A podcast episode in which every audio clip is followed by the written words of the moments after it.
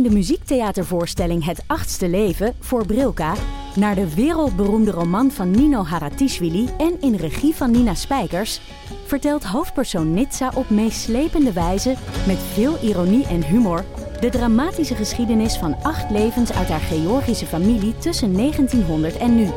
Een hartverscheurend en tegelijk troostrijk drama verteld vanuit het perspectief van vrouwen uit verschillende generaties. Waarbij het publiek meegenomen wordt op een emotionele, visuele en muzikale reis door de 20ste eeuw. Koop je tickets voor het achtste leven via oostpol.nl. Hallo, elke week presenteer ik, Kees van der Bos, de Groene Amsterdammer podcast.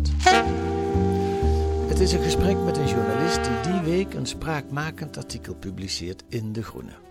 Waarom dit verhaal? Was het moeilijk om het te maken? Wat waren de uitdagingen?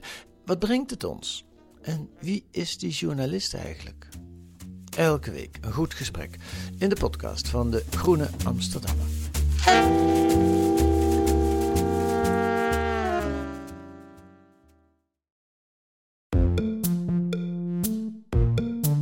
Fijn dat je luistert naar Boeken FM, de literaire podcast van de Groene Amsterdammer en Das Mag. Wil je nooit meer een aflevering van ons missen? Neem dan een abonnement op ons in jouw podcast-app. Zo ben je als eerste op de hoogte als wij weer wat nieuws te vertellen hebben. Wij doen ook vreugdedansjes als we een mooie recensie of gouden sterren van jullie krijgen in jouw podcast-app.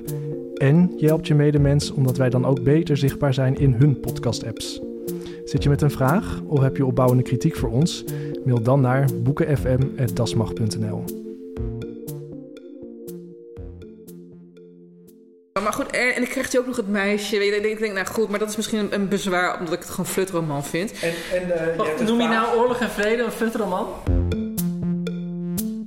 Ja, goedemiddag, goedemorgen of goedenavond, afhankelijk van het tijdstip waarop je dit beluistert. En welkom bij Boeken FM. En ik hoor u misschien al een beetje denken, de trouwe luisteraar, wellicht van... hé, hey, waarom open jij, Ellen, deze aflevering? Wat is er met de lieve, geweldige, mooie, sexy Bob Kappen gebeurd? Hij is toch altijd de gespreksleider? Ja, dat klopt, maar dit keer even niet. Want we gaan het vandaag hebben over de poëzie. En dat heb ik van ons eh, Boeken FM triumviraat als mijn eigen territorium uh, ja, ingenomen. Totaal onterecht misschien, maar ik wil het toch leiden. Want we gaan het hebben over de Nobelprijswinnaar van 2020. En dat is, dames en heren, een dichter. Toen de Nobelprijs twee weken geleden bekend werd gemaakt, stroomde mijn mobiel vol met allemaal appjes. En elke appje zei ongeveer hetzelfde, namelijk... Louise wie? Ja, Louise Gliek. Je spelt het als Gloek, maar ik ben al meerdere keren op mijn vingers getikt. En jullie ook, hè, Bob en Joost. Dat je toch echt Gliek moest gaan zeggen. Nou, ik was in ieder geval helemaal happy de peppy dat het een dichter was geworden. Ik kende haar vanuit mijn studietijd natuurlijk niet persoonlijk. Maar dat was ze, de dichter des vaderlands van Amerika. Weet je ook meteen hoe oud ik ben. En ik was dubbel blij. Het is de zestiende keer dat een vrouw de Nobelprijs voor literatuur wint. En ik dacht van, ha, nu kunnen we ook eindelijk met Boeken FM eens een aflevering maken over poëzie. Nou ja. We hebben eigenlijk al eens een aflevering gemaakt over poëzie. Dat was een small talk jaren geleden. Toen uh, werkten we ook nog samen met onze host Peter Buurvrouw. En we namen die talk op. En onze geweldige opnameleidster Merel Bors... die had toch even haar dag niet. En die was vergeten de opnameknop in te drukken. Dat is de beste aflevering die we ooit hebben gemaakt. Het was episch. Het was episch. Jankend onder de We tafel. gaan echt tot de kern van wat poëzie is. Al- Elke zin van ons was ook jambies. Vond Ja. ik echt heel Oh, knap. ja, dat, dat ging ook vanzelf. Automatisch. We rijmden op een gegeven moment. Ik snap niet waar het vandaan kwam. We hadden allemaal onze interne Jean-Pierre wie we totaal aan het channelen waren. Maar zoals de wet van Murphy stelt, the bigger the miracle, the smaller the audience. En in dit geval waren er vier getuigen van het grote literaire wonder, want niks was opgenomen. Maar hier zijn we dan. We gaan dit doen. De eerste Boeken FM podcast over poëzie. Ik heb dit voorbereid als een fucking Mrs. Dalloway. Ik weet ook dat ik, net als mijn moeder vroeger wanneer ze een feestje gaf, dat toch niet alle verwachtingen inloste. Waarschijnlijk vanavond op de keukenvloer zal zitten. De ene fles slagroom naar de andere in mijn mond aan het leeg spuiten. Je ademen, Ellen. Ja, we gaan ervoor. Ik heb er zin in en ik doe het niet alleen. Naast mij zitten mijn vleesgeworden defibrillatoren. Joost de Vries, boekenkenner extraordinair, schrijver, eindbaas, bijna eindbaas van de Goede Amsterdammer. En boeken boekenkenner extraordinair, boekenverkoper en natural ginger, Bob Kappen. Hallo jongens. Ik vind het En wel fijn om te- omdat ik de bijna eindbaas ben. Want je hebt altijd in videogames dat zeg maar, de, de, de pre-eindbaas moeilijker is dan de echte eindbaas. De echte eindbaas in het spel is altijd een beetje een teleurstelling. maar ik heb, ik heb wel eens gepraat met de echte eindbaas van de Groene, Hexandra Schutte. Die is veel makkelijker dan Ja, jij. nee, dat, dat, dat, oké, dat is fijn. Dat hoor ik graag. Ja. Hey mannen, eh eventjes eerst jullie eerste reacties. Eh, Louise Glik in onze Boeken FM appgroep dacht, kreeg ik twee reacties van... Oh shit, kennen we die? En Joost zei... ja, jammer voor Anne Carson. Wie is Anne Carson, Ja, Joost? en Carson, dat, is- dat is wel grappig. Die wordt al jaren staat die in de top 10 bij alle boekmakers elk jaar in eh, oktober als de Nobelprijs eh uit, bekendgemaakt dreigt te worden. En ja, dat is een, een hele populaire, het- voor zover eh, dichters super groot publiek hebben, is zij echt wel een ster Ja. natuurlijk. En zij heeft een serie, serie ja, eh, de- gedichten gemaakt. En die gedichten, dat zijn eigenlijk, of het zijn eigenlijk boeken die gewoon één gedicht zijn. Hele verhalende Ja. gedichten. The Autobiography of Red. ehm, The Beauty of the, The Beauty Husband. of the Husband. Een soort break-up album, wat Ja, fantastisch Echt is. geweldig. En dat zijn ook waar de, de, de mythen helemaal worden, oude klassieke mythen helemaal worden gebruikt. Heel groot epische gedichten. Dus eigenlijk was zij heel lang de gedoodverfde dichter. En, of de gedoodverfde winnaar van die prijs. En wat je dan altijd een beetje hebt, want zo werkt het gewoon een beetje, dat ehm, als de Nobelprijs wordt uitgereikt, zit er altijd een beetje een soort van spreiding in. Ze gaan niet drie jaar achter elkaar een Italiaan de prijs geven. dus je weet gewoon dat als een Canadees die prijs wint, of een, een, een eh, Engels, Engelstalige dichteres, ja, dan gaat hij niet volgend jaar ook naar een Engelstalige dichteres. Dus wat dat betreft dacht ik meteen. En, god, en Louise- Anne Carson is Canadees, Ja, Louise. Glik is Amerikaans. Noord-Amerika, ja, inderdaad. Dus ja, die zitten vast niet, eh, die, zit, die kennen elkaar langer dan vandaag. Dus ja, dat was mijn eerste reactie, Arme en Carson. Arme Anne Carson. En Bob, jij dacht ook arme boekhandel. Ja, ja, want het was gewoon. Het is altijd zo. Hè. Ik, ik was eh, vrij die dag, dus ik zat thuis klaar in eh, contact met mijn collega's die hier aan het werk waren. Om te zorgen dat we in ieder geval de dag daarna iets in huis zouden hebben. Want nou ja, vooral met eh, dingen in vertaling kunnen we het gewoon een dag later hebben. Eh, maar toen het bekend werd gemaakt, dacht ik: heb ik nou een naam gehoord, ja of nee? dus ik moest het echt even eh, terughalen. Toen dacht ik: oké, ik ken haar niet. Dus ik appte jou: wie is zij? En toen wilden we dus dingen bestellen, bleek er gewoon niks leverbaar te zijn. Wij, wij Qua halen- vertaald Ja, werk. Nee, ook in het Engels. Dus wij halen onze boeken uit Amerika, uit Canada, Engeland, maar geen één van onze leveranciers had iets op voorraad. Dus alle boekhandels over de hele wereld dachten, hartstikke leuk, maar hoe gaan we dit in godsnaam verkopen? Want Ja, het is er niet. Nee, want ik heb hier nu een hele fijne eh, verzameld werk van haar, van eh, een Engelstalige. En die is van een paar jaar geleden. Maar die heb ik dus, ja, gewoon vijf minuten nadat ze de Nobelprijs gewonnen heeft, heb ik die besteld. En die heb ik dus, en dat is een maand geleden, en die heb ik dus eergisteren binnengekregen. Ja, nou, ik denk dat nu de, dit waren de eerste twee bundeltjes die vorige week of anderhalf week geleden binnenkwamen. Ik zie de essaybundel American Originality En liggen. uh, Averno. Averno, ja. Eh, en ik kreeg vandaag eh, groen licht dat eh, de bundels in vorige week in Amerika op de boot zijn gegaan. Dus ze zijn onderweg naar Europa. Als een bootvluchteling. Is Louise Gliek eh, onderweg? Ze heeft eh, Hongaarse roots. Vandaar dat het ook Gliek is en niet Gluk. Oké. Dus misschien komt ze gewoon weer terug naar het Europese vasteland. Ja, nee, dus dat was een beetje... En we moesten dus heel veel nee verkopen. Maar ik heb iemand die eh, de website doet en die heeft ervoor gezorgd dat je je e-mailadres kon achterlaten en dat je een mail zou krijgen als er überhaupt weer iets leverbaar is. En ik denk dat er voor jou dus gewoon een taak ligt om het voor Nederland te ontsluiten. Ja, want weet je, met lieve luisteraars, er is ook nog niks vertaald. Nee. Er is niks. En Ja, ik daarom... geloof dat Erik Menkveld was iets eh, van haar heeft Ja, verteld. in, eh in Eh, terras. Ja, Ja, Eén ook cyclus ja. geloof ik, maar er, verder is er niks in het Nederlands leverbaar. Nou, Erik Nee. Menveld is helaas niet Ja. meer. Uh, maar voor jullie, lieve luisteraars van Boeken FM... en dan ga ik ook meteen even over naar de praktische aspecten... van deze in zeer, meerdere opzichten zeer bijzondere podcast. Eh, ehm, wij, wij hebben alle gedichten. Jullie kunnen ze er nu ook bij pakken op onze Instagram. Er alvast opgezet, wa- opgezet want bij gedichten is het zo... die wil je misschien toch mee kunnen lezen. Dus eh, ga naar de Instagram, gewoon Boeken FM. Het Instagram kan je even kijken. En misschien hebben jullie het ook al gehoord. Op de achtergrond hoor je soms een beetje een vrolijk getingel. Dat is een tram, want we nemen dit keer niet op in de catacombe van de Groene Amsterdammer. Maar coronatechnisch veel veiliger in, een, in het hoge torentje van uh, Atheneumboekhandel Spui. Dus we zitten hier helemaal alleen. De regen tikt tegen de ruiten. De, de klok telt de ogenblikken, om het maar met een te zeggen.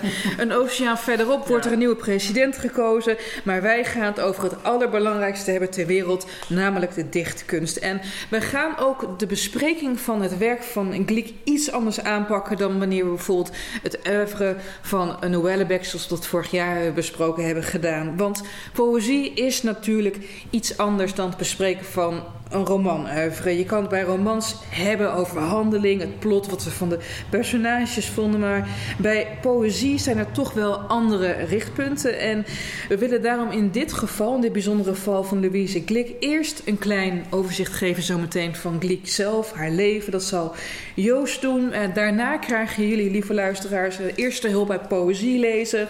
We gaan even de do's en de do-nots uiteenzetten. En daarna gaan wij uh, aan de slag en gaan we de boel begrijpen, interpreteren. En dus nogmaals, mocht je tijdens het luisteren van deze aflevering iets anders doen dan doodstil op je bank zitten, bijvoorbeeld je hond uitlaten, in de file zitten, je huis schoonmaken, uh, pruimenjam voorbereiden, door Rotterdam fietsen, noem maar op. Je kan altijd even naar de Instagram-account van BoekenFM, daar kan je de gedichten lekker meelezen. Maar goed, Joost.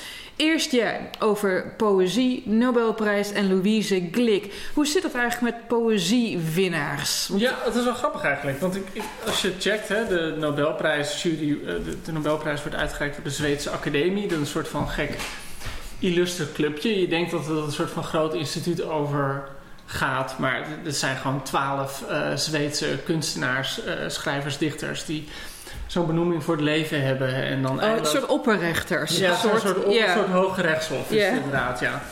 En, um, en volgens mij kan je daar ook wel in zien dat dat, uh, dat ook een, een club is van mensen die uh, varieert door de jaren heen. Want afgelopen ja, in 2011 heeft Thomas Strandströmer hem gewonnen. Ja, uh, de Zweedse dichter. Een van mijn lievelingsdichters. Je zou natuurlijk Bob Dylan ook als dichter kunnen tellen, 2016. Maar daarvoor Mhm. was het dus echt 25 jaar geleden dat voor het laatst iemand hem echt puur voor zijn poëzie heeft gewonnen. Wow, en wie was dat? Dat was toen uh, Wisława Szymborska. Oh ja.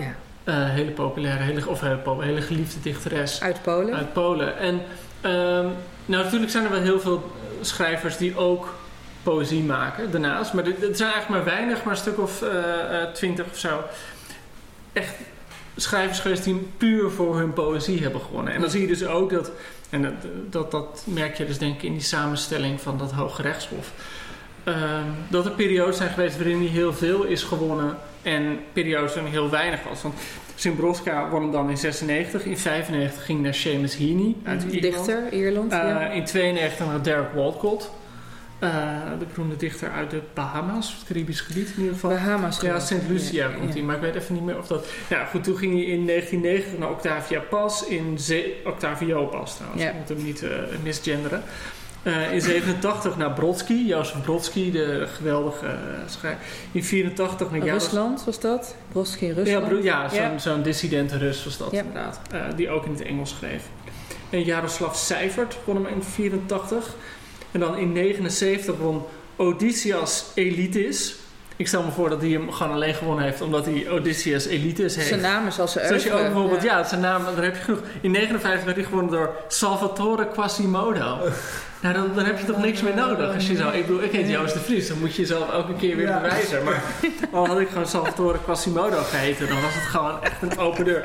En, en ja, gewoon Beckett heeft hem gewonnen en Neruda en Eliot, hele bekende. Maar dit is echt zo'n periode geweest waarin hij veel vaker naar poëzie ging. Mm. En dat, dat, dat, daarom vond ik dit ook wel echt iets feestelijks hebben. Ik bedoel, ik kende Louise Glik van naam, ik had nooit iets van haar gelezen. Maar toen die naam gezegd werd, dat ik wel meteen dacht, leuk, een vrouw en leuk poëzie. Hoe verklaar je het eigenlijk bijvoorbeeld dat er tussen Szymborska en Tranströmer 25 jaar heeft gezeten dat de Nobelprijs Literatuur niet naar poëzie is gegaan? Ja, vind ik heel moeilijk. Ja, geen idee. Je zou kunnen denken dat, dat, dat uh, de samenstelling van die Zweedse academie gewoon veranderd is. En dat daar Mm. mensen in zaten die minder op poëzie gericht waren. Mm. Ehm, Ja, de samenstelling is trouwens ook weer veranderd. Want je Ja, zegt net wel dat dat soort oprechters zijn die voor het leven Ja. worden benoemd. Maar dankzij een vervneinige MeToo-affaire Ja. waarop je... ja, is het weer een beetje Ook opgeschud. zij zijn mensen, ja. Ja, ook zij zijn ja, mensen. ja. Dus nee, wat dat betreft was, was Louise Kluk, of Klik, Klik. Ja. Ja, eh, ik vond het heel leuk. Oké, En, nou, maar dat moet ik, misschien weet jij dat net iets beter deden. Andere na- naast Enkars en andere namen van dichters nog wel eh, de ronde de afgelopen jaren? Of ja, maar mag ik, mee, mag ik meezeggen? het- Ja, Ja, ja, je hebt de Estische dichter Jaan Kaplinski. Ja, die wordt inderdaad... Die wordt Ja, veel ja, genoemd. ook, volgens mij. Ja, ja. en dat, die, die verwacht ik eigenlijk nog steeds wel in deze jaren. Omdat, kijk, Estland is een ontzettend dicht land. Eh, twee, hij is flink vertaald in het Zweeds. En dat is ook, klinkt heel lullig, maar ook een voorwaarde. Ja, natuurlijk speelt dat mee. Ja, Ja, Zweeds ja, ja. en Engels, dat, dat helpt gewoon heel erg. En eh, hij heeft in zijn werk, het is echt verzetspoëzie. Hij heeft dus geschreven over de Estische, ja, het Estische verzet tegen de Sovjetbezetters. Waarin, echt, weet je wel, heel mooi episch. Dat zijn de Esten, de oude Galliërs. En dan zijn eh, de, de Sovjets, de oude Romeinen. Ja. En dan zegt hij, wij Esten schamen ons niet voor onze blauwe ogen. Bla, bla, bla, bla, bla. Ja, het, En het is heerlijk. wie ook wel eens genoemd wordt, of wie heel vaak genoemd is, Adonis. De Oh, ja. Syrische dichter. Maar Ja. dat is, zo'n dichter waarvan je nog nooit in je leven een boek hebt zien liggen. En de enige Jawel. reden dat je hem kent, is dat hij altijd genoemd wordt. Nou ja, en omdat eh, een paar jaar geleden bij Zomergast eh, Abu Taleb eh, volgens mij nog over Oh ja, hem ja, sprak. Maar ja, inderdaad, het is. ik denk dat wij meer potentiële prozaïsten kennen die de Nobelprijs kunnen krijgen dan, dan, dan, dan dichters. Maar goed, eh Joepe de Poep hierbij blij. Hey, over Gliek in het bijzonder, hè, mensen. Wat is zij voor persoon? Ja, ja, het gekke is dat, dat die Nobelprijs als een soort verrassing kwam, maar het hoeft eigenlijk weer niet. Het gekke is met Louise Glück, als je, ik, heb natuurlijk de afgelopen tijd heel veel, niet alleen dingen van haar gelezen, maar ook over haar gelezen. Het is wel gewoon een bijzonder type. Het is geboren in 1943 in New York. Haar ouders waren Hongaarse Joden, dus vandaar dat Gliek hadden een, eh, een boodschappenwinkeltje eh, ergens eh, in een van de volkswijken in New York. Ehm, als tiener het grappige is dat ik van die, we zaten voor de Groene, moest natuurlijk als Philip Huff een heel mooi stuk over haar geschreven. Dan zat ik met de beeldredactie mee te kijken naar, eh, naar, naar foto's van haar. En, en heel veel heel veel van die hele mooie foto's uit de jaren 60, jaren 70 met lang haar en een beetje hippie kleding. Het ziet Ze meteen heel glamorous. Ziet Ja. en ze uit. lijkt een beetje op Jennifer Aniston. Ja, grappig op die oude jeugdfoto's. Maar Ja. wel dat ik dacht van, goh, die is dun. Eh, op die foto. En het bleek dus dat... dat nee, nee, nee. Maar ja, luister, luister. Dichters zijn Dat denkt hij nou nooit over mij. Ja. nee, maar wat dus blijkt is dat, eh, dat ze in haar jeugd eh, heel erg anorexia nervosa had. Oh jee. En dat ze Ja. daar echt door van school moest en eh, heel veel problemen mee heeft gehad. En eh, zelf wijt ze die anorexia aan het feit dat ze een, een zusje had dat, dat net voordat ze geboren werd is overleden. En dat zij altijd die stress voelde van ik moet dat zusje compenseren. En eh, toen is ze in psychoanalyse gegaan. Toen ze echt, nog- dus ze is ook van de middelbare school afgegaan. En die psychoanalyse heeft toen heel erg soort van de deur geopend naar poëzie. En dat ze anders leren nadenken over hoe ze praten over gevoelsleven dan alleen in, in simpele zinnen, maar dat ze echt dieper ging nadenken. Dus volgens mij moet je niet de schrijvers en kunstenaars eh, te kost willen hebben die allemaal door psychoanalyse aan het schrijven zijn gegaan. Dat is ook echt een manier om over jezelf te leren nadenken. En volgens is ze gaan studeren in New York ook. En tijdens haar studie eh, begon ze echt al in de New Yorker en Atlantic, begon ze gedichten te publiceren. Dus dan heb je het echt over nou, de vroege jaren zestig, weet je. Dus En, en de New Yorker, de Atlanta, dat waren ja, hele, hele pres- nog steeds Ja. hele prestigieuze bladen. Dus het is wel echt zo iemand die, ehm, ja, echt een- zo'n early achiever. Ja. En Nou Joost, daar heel veel over, dat vond ik echt fantastisch. Ik las dat zij haar eerste bundeltjes al opstuurde op haar dertiende naar uitgeverijen en haar eerste gedichten ook op die leeftijd naar literaire Ja, tijdschriften. dat is wel, dat is wel grappig, want ik ben- was de biografie van Sylvia Plath aan het lezen. Een andere grote dichter natuurlijk, die ook zo rond die leeftijd Ja, al ja. met dingen opsturen. En ook voor het eerst in de New Yorker... eh, Maar die vroege ambitie is wel typisch voor later grote dichters. Want Ja. ook Annie M.G. Schmidt die stuurde op haar twaalfde haar gedichten naar Willem Kloos. Die Ja. Briefjes terugschreef. En Vassalis naar Simon Vestdijk als tiener al. Dus goed. Ja, maar, terug, maar Maar terug goed, naar... ja. En ehm, nou ja, volgens eh, ging het eigenlijk wel een beetje crescendo. Ik kreeg voet aan de grond. Wat toen gebeurde, eh, soms heb je van die momenten in je leven die, weet je, ook met het anorexia. Soms is het natuurlijk voor kunstenaars en schrijvers heel fijn als je bepaalde van ervaring hebt waar je dan zo een beetje zelf mythologiserend over kan praten. Maar wat zij altijd heeft verteld is dat eh, op een gegeven moment kreeg ze, trouwde ze, kreeg twee kinderen en toen brandde haar huis af. En alles dat ze had, al haar boeken, alle manuscripten, alles vernietigd. Hmm. En zelf zei ze altijd in interviews dat dat voor haar een soort louterende ervaring was. Dat ze het gevoel had alsof ze helemaal opnieuw begon. En alle ja, excessieve bagage was weg. En zoals ze het zelf uitlegde, eh, heeft dat heel veel betekend voor hoe ze schreef ook. Alsof ze daardoor een soort van nieuwe directheid vond. Ja, maar En ze- een nieuwe manier om gewoon niet te veel onzin, maar gewoon echt tot de kern. ja, dat zie je denk ik ook wel inderdaad. eh, sorry, ik blijf door je heen praten, maar ja, je praat zoveel. ik ben het gewend als vrouw. Ja. Ehm, dat, volgens mij zie je dat ook wel in die gedichten. Dat ze, het is geen, geen eh, omwegen lijken er bewandeld te worden. Het wordt steeds directer als Ja. je kijkt naar de. En, en ook, zij heeft ook in latere interviews. Jullie zouden trouwens, lieve luisteraars, als je de tijd hebt en je wil iemand geweldig horen praten over poëzie. Op YouTube staan heel veel interviews met haar. Zij vertelde ook dat haar eerste bundel, zeer toepasselijk Firstborn geheten, dat het een bundel was waarbij ze eigenlijk het gevoel had dat ze maar deed alsof ze dichter was. Ze heeft ook heel sterk altijd het, het gevoel gehad zo'n imposter syndroom te dat zijn. is een heel goed teken, vind ik, voor mensen in het algemeen. Ja, dat sowieso. En ze heeft een enorm writersblok gehad, inderdaad, na haar debuut. En dat die brand kwam, was toch iets wat ja, louterend inderdaad werkte. Ik ken trouwens, ik ken meer dichters, eh, waaronder Erik Jan Harmens, Nederlandse eh, dichter en schrijver, geliefd. Die vernietigt zijn harde schijf met al zijn poëzieaantekeningen. Elke bundel die hij af heeft, van bam, weer overnieuw beginnen. Dure, dure grap. Ja, ik, Eh, ik had toevallig, ik moest, ik moet daar nu aan denken, dat ik, thuis, ik heb heel veel boeken en elke keer denk ik, oh, hoe, het is te veel. Het is zo overprikkelend dat ik denk, hoe fijn zou het zijn om een container te huren, alles uit het raam te flikkeren en dan gewoon opnieuw te beginnen met een hele nieuwe boekencollectie. Ik kan me zo voorstellen dat dat ook opruimt in je hoofd. Omdat Ja. het natuurlijk altijd vol zit met die lijntjes en altijd die ja.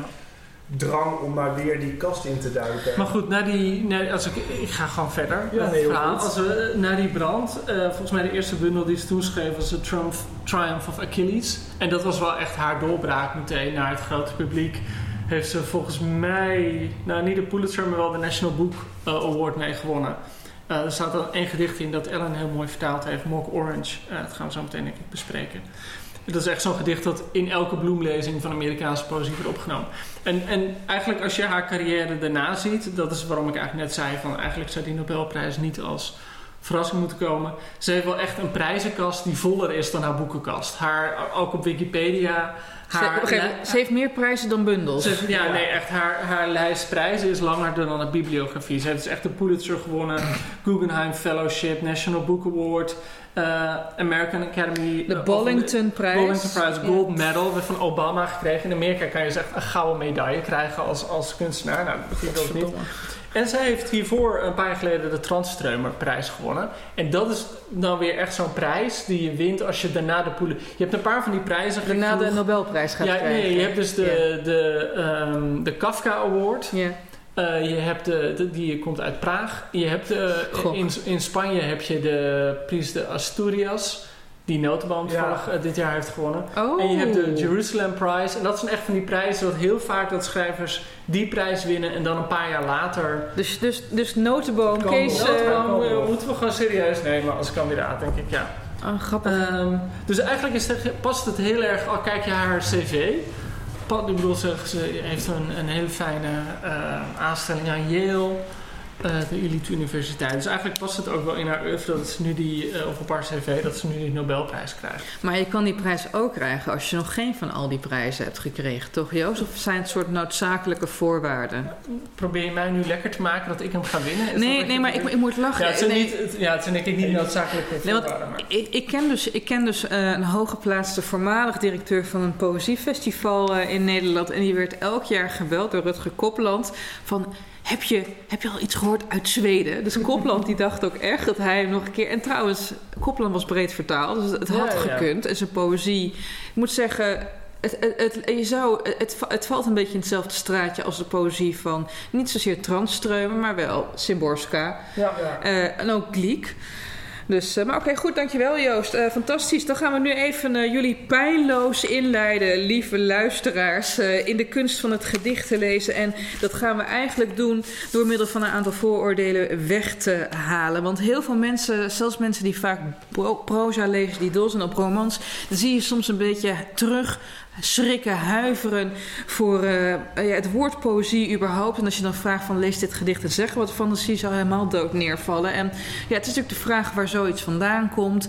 Was het een ingewikkelde docent Nederlands? Die, waar had jij het nou over van tevoren, Joost? Dat je een gedicht moest interpreteren voor je mondeling en dat er maar twee opties mogelijk waren? Nee, nee, nee maar ik denk dat, dat mag we kunnen het nu wel over hebben, denk ik. Jij schrijft er ook altijd over, in, dit gaat niet over grasmaaien, je, je nieuwe ding. Dank je, Joost. Ja. jij bent altijd heel ongemakkelijk als ik over jouw boek begin. Maar ik bedoel, in principe waar we het nu over hebben, is natuurlijk waar jij net gewoon hele, hele boeken over hebt uitgebracht. Over hoe lees je poëzie, hoe denk je erover na. En moet je een gedicht snappen? Moet een gedicht helemaal van A tot Z verklaarbaar zijn? Ik denk dat voor dat, dat te veel mensen poëzie lezen, nou dat weet jij beter als ik, maar dat te veel mensen poëzie lezen met het idee dat het een raadsel is dat je op moet lossen. En dat sudoku. Is ja, sudoku. En dat is denk ik, uh, ja, wat, wat ik, ik weet nog dat ik mondeling examen deed op de middelbare school. En ik weet niet meer van wie, maar een paar gedichten was. En dat ik vertelde, nou, volgens mij, voor mijn gevoel gaat dit gedicht daar en daar over. En dat die docent zei, ja, nee, nee, fout. Weet je, het gaat hier over. Weet je dat? En ik denk dat toch misschien veel mensen het gevoel hebben dat een gedicht letterlijk tot één betekenis herleidbaar moet zijn. Ja. Terwijl kijk ik nou naar gedichten die ik mooi vind, die ik met me meedraag, ja, er zitten altijd zinnen in waar je niks mee kan. Maar dan is het opeens een beeld of een zin waardoor je gewoon helemaal getroffen wordt. Bob, herkenbaar? Ja, nee, ja, ik denk eigenlijk precies hetzelfde. Dat je inderdaad denkt van dan heb je een heel, of een heel essay geschreven met een analyse en alles klopt. Je hebt echt over iedere zin nagedacht waarom ik dit gedicht snap. En dat zo'n docent dan echt gewoon zo'n streep doorgooit. Ja een 3. Dat ik echt denk, oh, wat? echt waar? Ja? maar waarom? Dat ik, ik één keer moest ik, dat was ook op de middelbare school, dat ik echt bijna moest huilen. Dat ik dacht, ik heb hier gewoon oh, twee nachten aan gewerkt. En dat je denkt, en dat wordt gewoon, ik, ik had het idee, hij leest het niet eens. Dat vond ik het, de grootste frustratie. Dat ik gewoon, dat hij aan de eerste alinea al zag, oh deze jongen die heeft het niet begrepen. Uh, streepte door. En dat ik dacht, maar ik heb, het, het klopt. En dan, en dan is het natuurlijk, dat is denk ik ook heel vaak de reden dat mensen afhaken met ook met poëzie, uh, met poëzie maar ook met proza. Hè, dat ze een boek hebben gelezen en denken, dit is mijn interpretatie. En dat een docent dan zegt, ja maar daar klopt geen fluit van. En dat ze denken, weet je, ik het toch niet snap, dan ga ik nooit meer lezen. Ja. Nou, dat is dus niet het geval, lieve luisteraars. En ik durf te wedden dat een aantal nu heel erg aan het meeklikken van... oh my god, dit herkennen wij ook. Dit hebben we ook op onze middelbare school meegemaakt.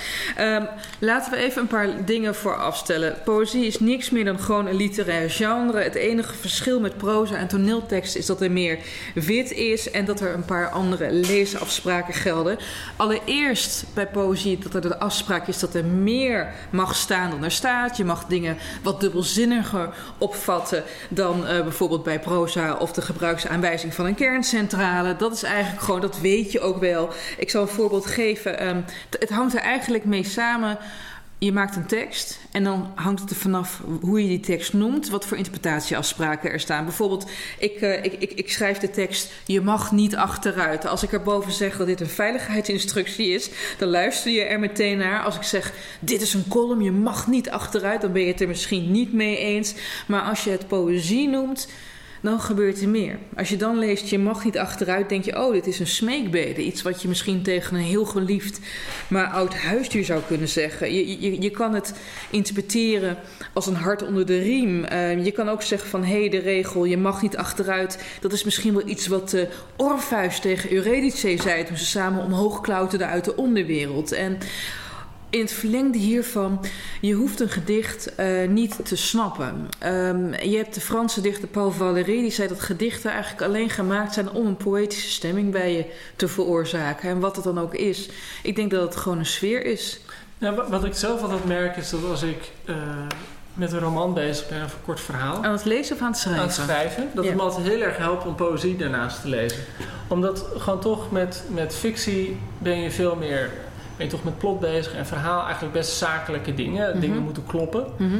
En dat is, als je een poëzie leest, dan help je dat eraan te herinneren dat niet alles soort van letterlijk genomen moet worden. Dat, ik weet niet, voor mij zet het wel een deur open in je hoofd. Heb je dan vaste, vaste dichters die je leest? Want van, van, van Renate Dorrestein is bijvoorbeeld bekend dat ze alleen maar George Michael luistert bij het schrijven van haar boeken. Nou ja, ik, ik heb wel... Ja, Seamus Heaney heb ik altijd wel Mm. paraat. En, en W.H. Auden hou ik heel erg van. Maar het kan echt van alles door elkaar heen zijn. Ik bedoel, ik ben nu... eh daar gaan we denk ik later nog een podcast... Oh, ik mag niks verklappen. Maar ik ben... eh, Ted Hughes zit ik bijvoorbeeld nu te lezen. Het werkt heel goed. Zoveel plaat heb ik er nog eens bij. En, eh, en eigenlijk met Louise Glück had ik dat ook wel. Ik vind het ook wel fijn als, als dichten, ja, gedichten meer je een sfeer geven dan letterlijk een verhaal vertellen. Oké, en, en, en heel even de hamvraag. Hè? Ik voel hem gewoon nu branden. Eh, schrijf je zelf poëzie? Nee, nee. nee. Dat is niet, volgens mij is het niet waar. Nee, Jo. dat is zeker waar. Ja, nee, jij zag het Ja, ook, hè, Bob? het. Ja. Nou ja, ik ben heel blij dat jullie denken dat ik zo slecht kan liegen. Want eh, nee, ik bedoel, zoals ik Waarom weet... zou je blij zijn als wij denken dat je slecht kan liegen? Nou, dat ik eigenlijk heel goed kan liegen en dat jullie dat niet doorhebben. Oh, Joost. Hij is de mol. Hij is de mol. Nee, maar het, het is Ja. gewoon, het is gewoon in de categorie dat ik weet ook dat ik niet kan autorijden. En zo weet ik ook dat ik niet kan dichten. Oh. Eh, dus ik wil, eh, ben, beide wil ik geen slachtoffers maken. Maar ook geen poëzie voor je duifje?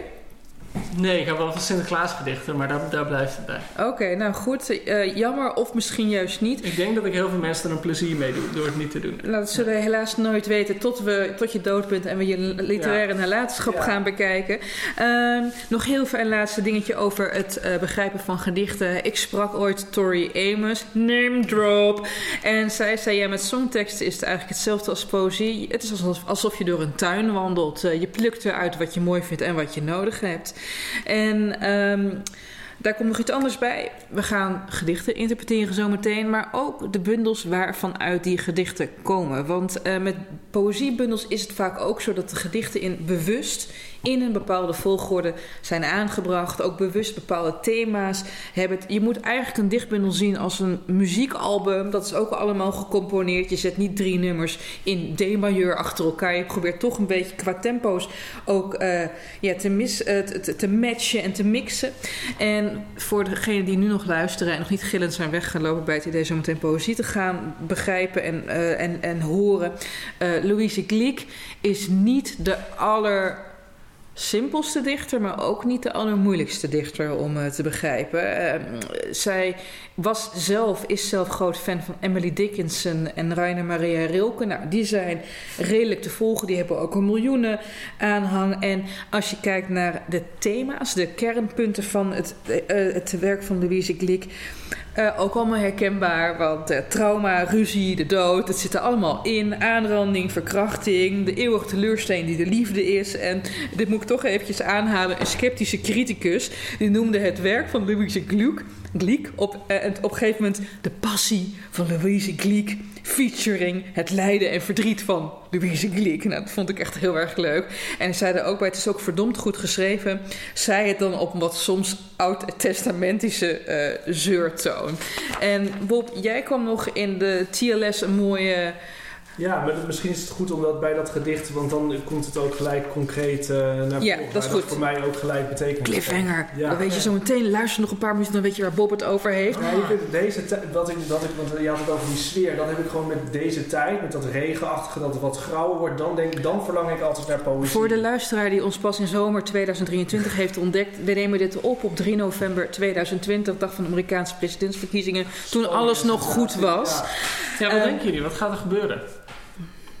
Eh, ik, ik denk dat, eh, dat de Democraten eh, drie overwinningsfeestjes gaan vieren vanavond. Oké. De Zo. Senaat, het Huis en, Biden, Biden, wordt president. Ik denk popular vote Biden. Uiteindelijk wordt, gaan ze het juridiseren. Ja, daar ben ik dat is, dat is, mijn ik angst is voor. groter dan mijn hoop dat, Ja. dat dit gebeurt. Klimaatangst heb ik nou ook. Maar goed, Dat- we- maar we hebben het over iets veel belangrijkers nu. Poëzie, sorry, Eh, belangrijke zaken eerst. Ik, ik wou nog even twee, en dan gaan we beginnen. eh, twee hele mooie citaten die ik op Goodreads vond. Van lezers van de bundels van Louise Glück, amateurlezers.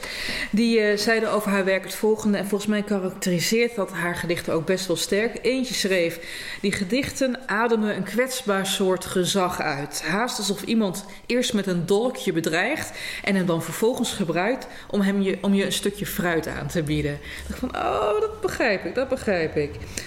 En Haar poëzie leest als een kreet om te overleven, of misschien de laatste ademtuig voordat de koude wateren je omlaag sleuren naar je eeuwige thuis. Nou, in het verlengde daarvan, we gaan uh, beginnen met twee gedichten. En dat zijn de twee meest gebloemleeste gedichten van Louise Glik. Wat is een bloemlezing, Ellen?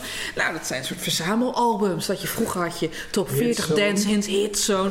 Nou, dit zijn de meest populaire gedichten van Louise Glix. Ik ga ze voorlezen in het Nederlands vertaling van yours truly. En dan beginnen we met haar evergreen, haar grote hit. Dit is een beetje, staat een paard in de gang van Louise Glix. De verdronken kinderen uit de bundel Descending Figure. De verdronken kinderen. Weet je... Ze kunnen niet veroordelen, dus het is natuurlijk dat ze moeten verdrinken. Eerst neemt het ijs hen op en daarna, geheel winters, hun wollen sjaals, achter hen aanzwevend wanneer ze zinken, tot ze tenslotte stil zijn. En de vijver tilt hen op met zijn vele donkere armen. Maar de dood moet op een andere manier tot hen komen, zo dicht bij het eind, alsof ze altijd al blind en gewichtloos waren. En daarom wordt de rest gedroomd: de lamp, het goede witte kleed dat de tafel bedekte, hun lichamen. En toch horen ze de namen die ze gebruikten, als lokaas glijdend over de vijver. Waar wacht je op? Kom thuis, kom thuis, verloren in de wateren, blauw en duurzaam. Je kan hem even teruglezen op de Boeken FM Instagram pagina.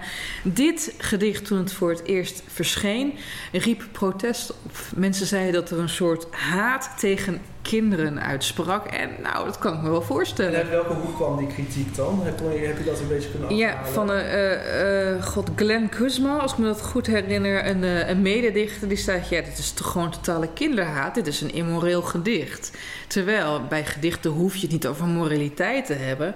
Je kan ook zeggen dat het hier gaat om een mogelijke wereld. En... Ja, het is wel typisch voor hoe, hoe Klik uh, wordt gelezen. Want dat, ik, ik, heb natuurlijk heel veel van die beschouwingen op haar gelezen. En heel veel zeggen dat ze op een bepaalde manier een soort van ontkenningsdichter is. Het is gewoon zo de moeder die een anti-moederlijk gedicht schrijft. En de vrouw die een anti-vrouwelijk gedicht schrijft. En, en de, de echtgenote die zich verzet tegen het huwelijk. Mm-hmm. dat, uh, uh, de, ze is Joods.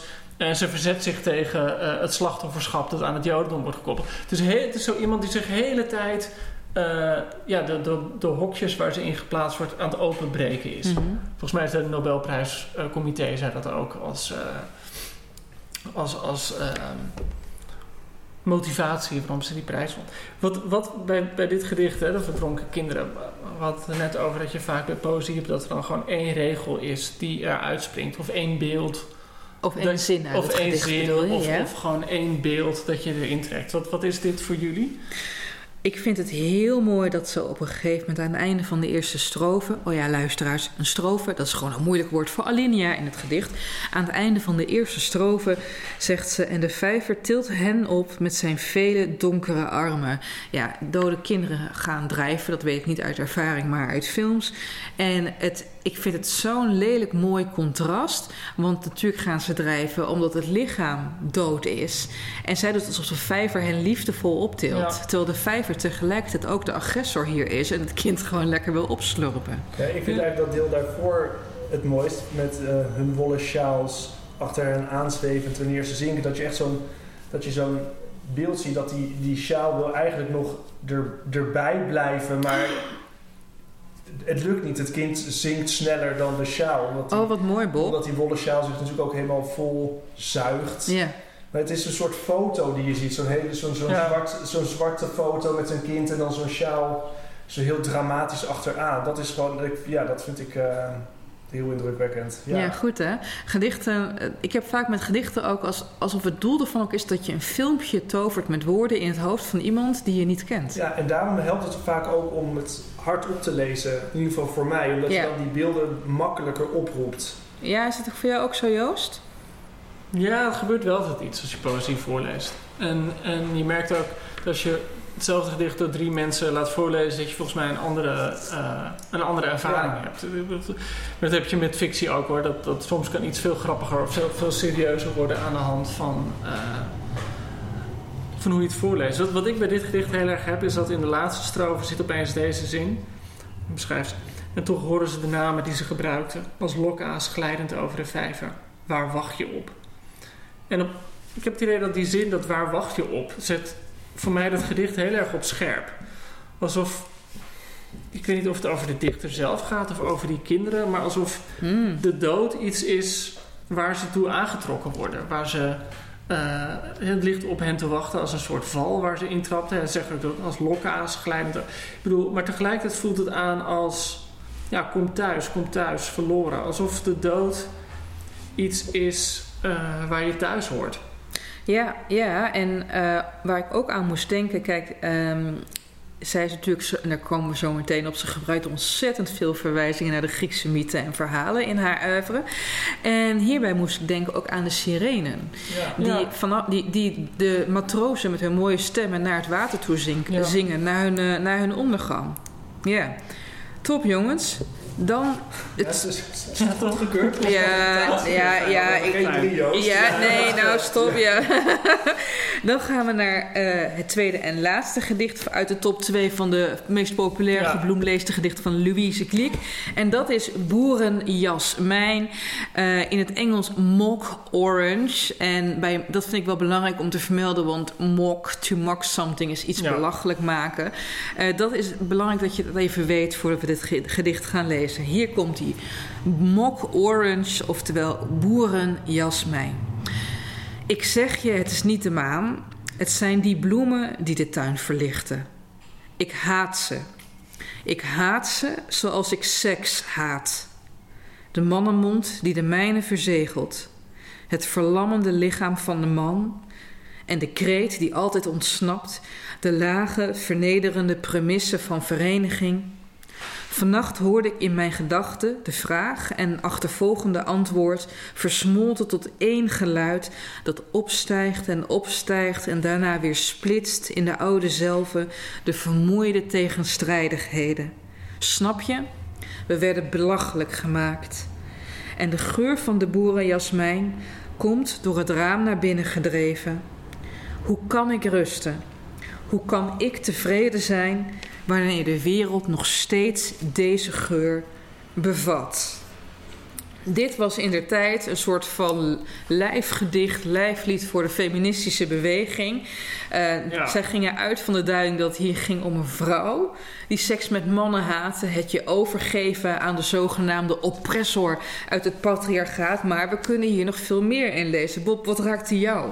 Ja, in dit nee, dat is ook wat, dat, dat, waar je het straks al even over had, ehm, wat in de TLS stond, eh, wat ik las over haar werk. Waar staat TLS voor, Bob? De Times Literary, Oh, Times Literary Supplement. Wonderful, thank you so Ja, much. en daar, daar stond in, ehm, her poems are like little landmines waiting to be stepped on. Kleine landmijnen die wachten op betreden te worden. Ja, en Oh, like. toen dacht ik echt, Oh. wauw, en toen las ik dit en toen was gelijk die, dat ik haat ze zoals ik seks haat. Dat, dat, en dan de mannenmond die de mijne verzegelt, het verlammende lichaam van de man. Toen dacht ik, dat voelde zo erg als, voor mij was dat die landmijn. Waarom? Ja, soms, ik, ben ook best een fysieke lezer, dus soms voel ik gewoon aan mijn lichaam dat het, dat het iets met me doet. En ik, ik- dan ben ik weg en dan moet ik op adem komen. En ja. Ja. het is, eh, ja... mm, ja, het was, het was, het, dit was voor mij die zo'n landmijn. Ja, dat snap ik. Ik had het ook. Ik dacht ook van yes, weet je wel. Want eh, er hangt natuurlijk ook, ja, het is de laatste jaren iets minder, maar we moeten seks allemaal maar geweldig eh, vinden. Weet je wel, we, we benijden of we, we, we beklagen iemand die meer dan vijf pandapunten heeft. Terwijl, kijk, ja, je, je kan eh pandapunten voorkomen door seks te hebben met, eh, ja, noem eens eventjes iemand met wie je geen seks wil hebben.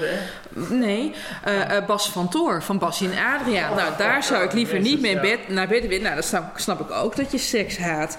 En wat mij heel erg trof in dit gedicht, eh, Bob, is dat het ook gaat over de teleurstelling die seks kan zijn in emotionele zin. En ik moest denken aan het land van herkomst van Edu Perron. Geweldige roman. Uh, Edu Perron ook mooie prijsnaar genoemd trouwens. Uh, op een gegeven moment heb je daar.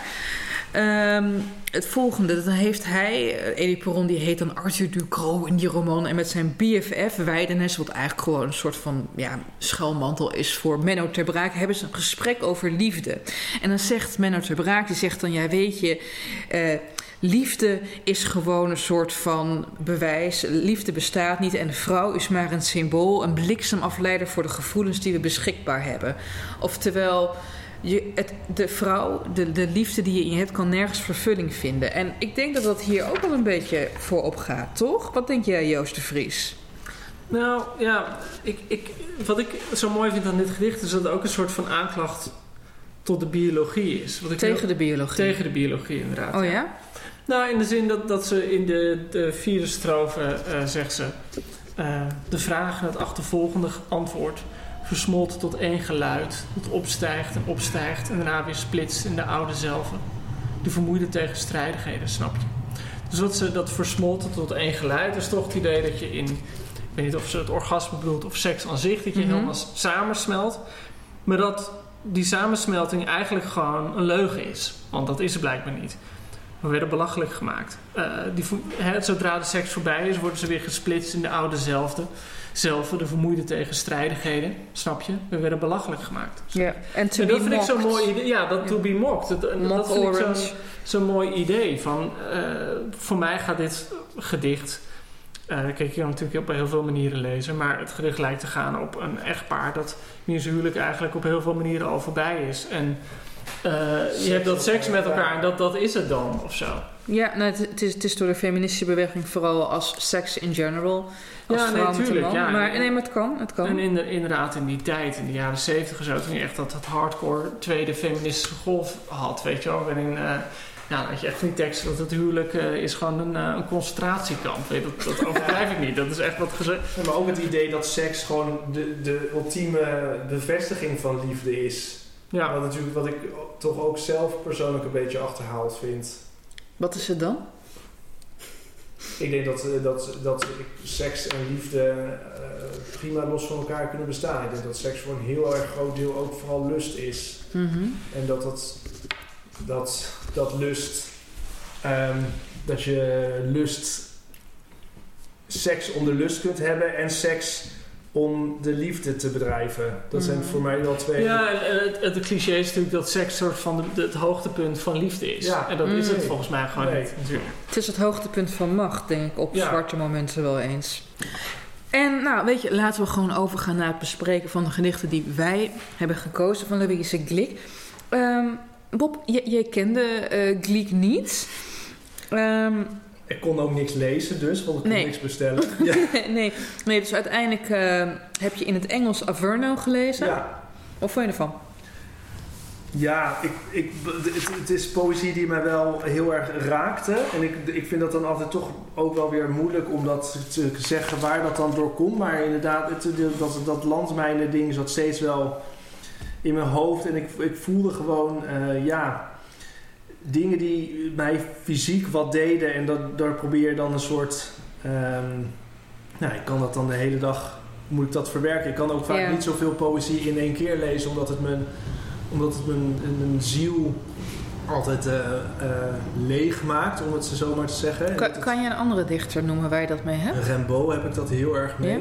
Ehm, Die is wel vertaald, hè? ja, Bateau Ivre en zo. Dat is echt poëzie die me eh, raakt. En ik, ik hou op een of andere manier ook het heel erg van het werk van K. Schippers. Oh ja. Ehm, dat het, het is, soms is het zo simpel. Uh, maar dan denk ik, ja, er, er, ik zal nooit meer normaal naar een koe kijken, omdat hij. Uh, dus er is een gedicht dat heet De Koe en dat begint met: De koe is een merkwaardig dier. En ik denk, ja, een koe is toch wel gewoon een koe. En nu, als ik Mhm. koeien in, de weiland, in een weiland zie, dan denk ik ook altijd: oh ja, maar het is.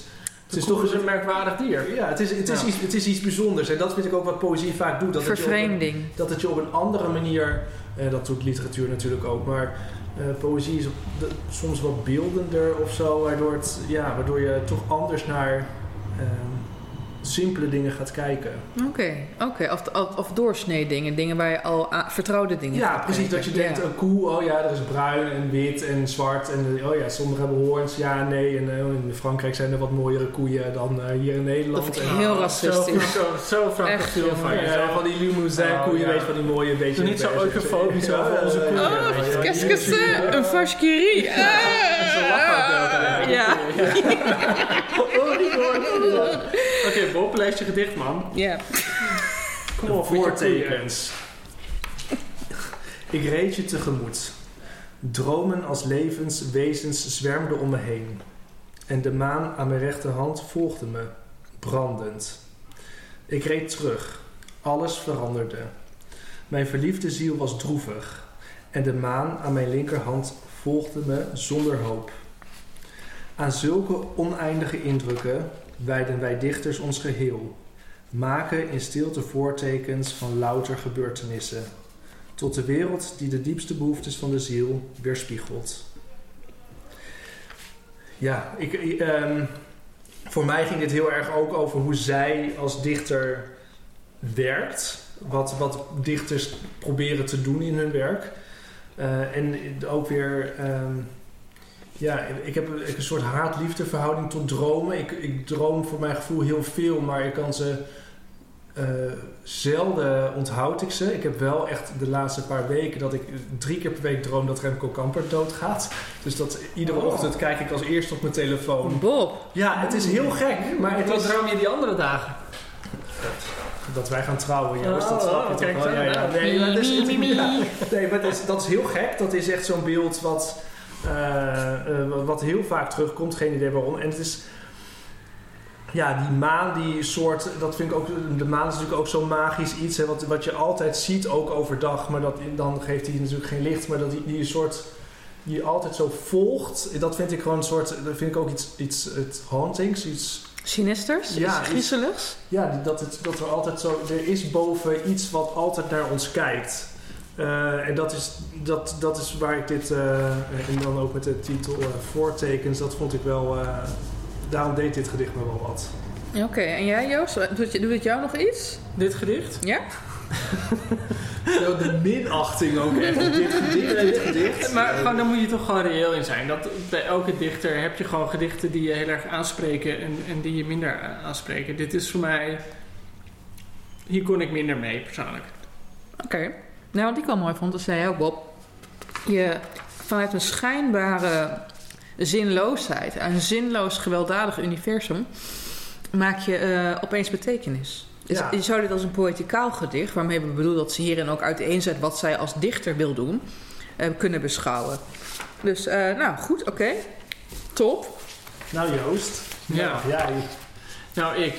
Het gekke is, en, en hier moet ik meteen schuld bekennen, dat volgens mij, ik was met Ellen aan het appen voor deze uitzending en toen, ik had, ik kon één bundel van haar krijgen, meteen, dat was de Wild Iris. Eh, dat is denk ik de bundel die het meest voorradig is, daar heeft ze de Pulitzerprijs mee gewonnen. En toen, toen appte ik aan Ellen van, nou jezus, nou, eh, valt me nog niet helemaal mee wat ik lees. En dat was dus helemaal de fout van mij dat ik gewoon die bundel, en eh, tot mijn schande moet ik toegeven, gewoon op een willekeurig beetje bladzijde had zitten opengeslagen. En een beetje gewoon, nou, bladzijde wel lezen, bladzijde niet lezen. En toen las ik dus alleen maar gedichten over ja, iemand die in de tuin staat. En de planten beschrijft. Toen dacht ik, ja, eh klik. tuinman, Zo, ja. eh, zo kan ik weg een hovenier. En het grappige is dan dat als je dan die hele bundel leest, gewoon, toen ben ik hem daarna braaf gewoon van begin tot eind gelezen. Dan ga je pas zien wat die tuin betekent. Omdat je in allerlei gedichten kom, komt ze met andere beelden van de tuin. Eh, op andere momenten. En merk je dat die tuin eigenlijk gewoon een, een betekenis heeft als seizoenen, leven en dood. Eh, alles begint steeds weer opnieuw, alles eh, eindigt en, en komt op een nieuwe manier terug. En dan pas snap je eigenlijk dus dat een heel simpel gedicht over een tuin. in die reeks, op, op zichzelf is het misschien een, een saai gedicht, maar als je dan die hele reeks leest, dan begrijp je veel meer wat er aan de hand is. Dus dit is volgens mij het openingsgedicht van De. Wilde Iris, door, vertaald door Ellen. Hallo. tegen het einde van mijn lijden was er een deur. Luister goed. Ik herinner me wat jullie de dood noemen. Bovengronds, kabaal, verschuivende dennentakken. Daarna niets. De zwakke zon flakkerde over het droge oppervlak. Het is vreselijk om te overleven als een bewustzijn, begraven in de duistere aarde. Toen was het voorbij. Dat waar je bang voor bent, een ziel te zijn en niet in staat te, pre- te preken, hield abrupt op. De stijve aarde verboog een beetje en de door mij veronderstelde vogels, vogels, Kut, sorry jongens. Oh, sorry. En de door mij veronderstelde vogels wegschietend in het struikgewas. Jij die zich niet de overgang van een andere wereld herinnert. Vertel ik dat ik opnieuw kon spreken. Wat terugkeert uit de vergetelheid keert terug om een stem te vinden. Vanuit de spil van mijn leven ontsprong een grote fontein. Diepblauwe schaduwen op azuurblauw zeewater. Dank je Joost. Ja. En? Nou ja, goed. Hier, dit gedicht opeens krijgt... Hè, volgens mij gaat het... Nou ja, eh, volgens mij... Het is heel duidelijk waar het over gaat. Oh het is ja? gewoon... Nou ja, je kan het of zien als eh, reïncarnatie... maar het komt gewoon over dat iets dat dood is weer tot leven komt. Ja. Eh, ik vind het heel mooi gezegd dat waar je bang voor bent een ziel te zijn. Vind ik heel, heel fijn idee. Of een fijn idee. Ik vind het gewoon heel mooi dat, dat je bang bent dat het... het lichamelijke, het, tastbare verdwijnt en dat je eh, hooguit kan verder leven als een soort van dolende ziel. Ehm, vind ik heel mooi werken. En ook dat idee dat je.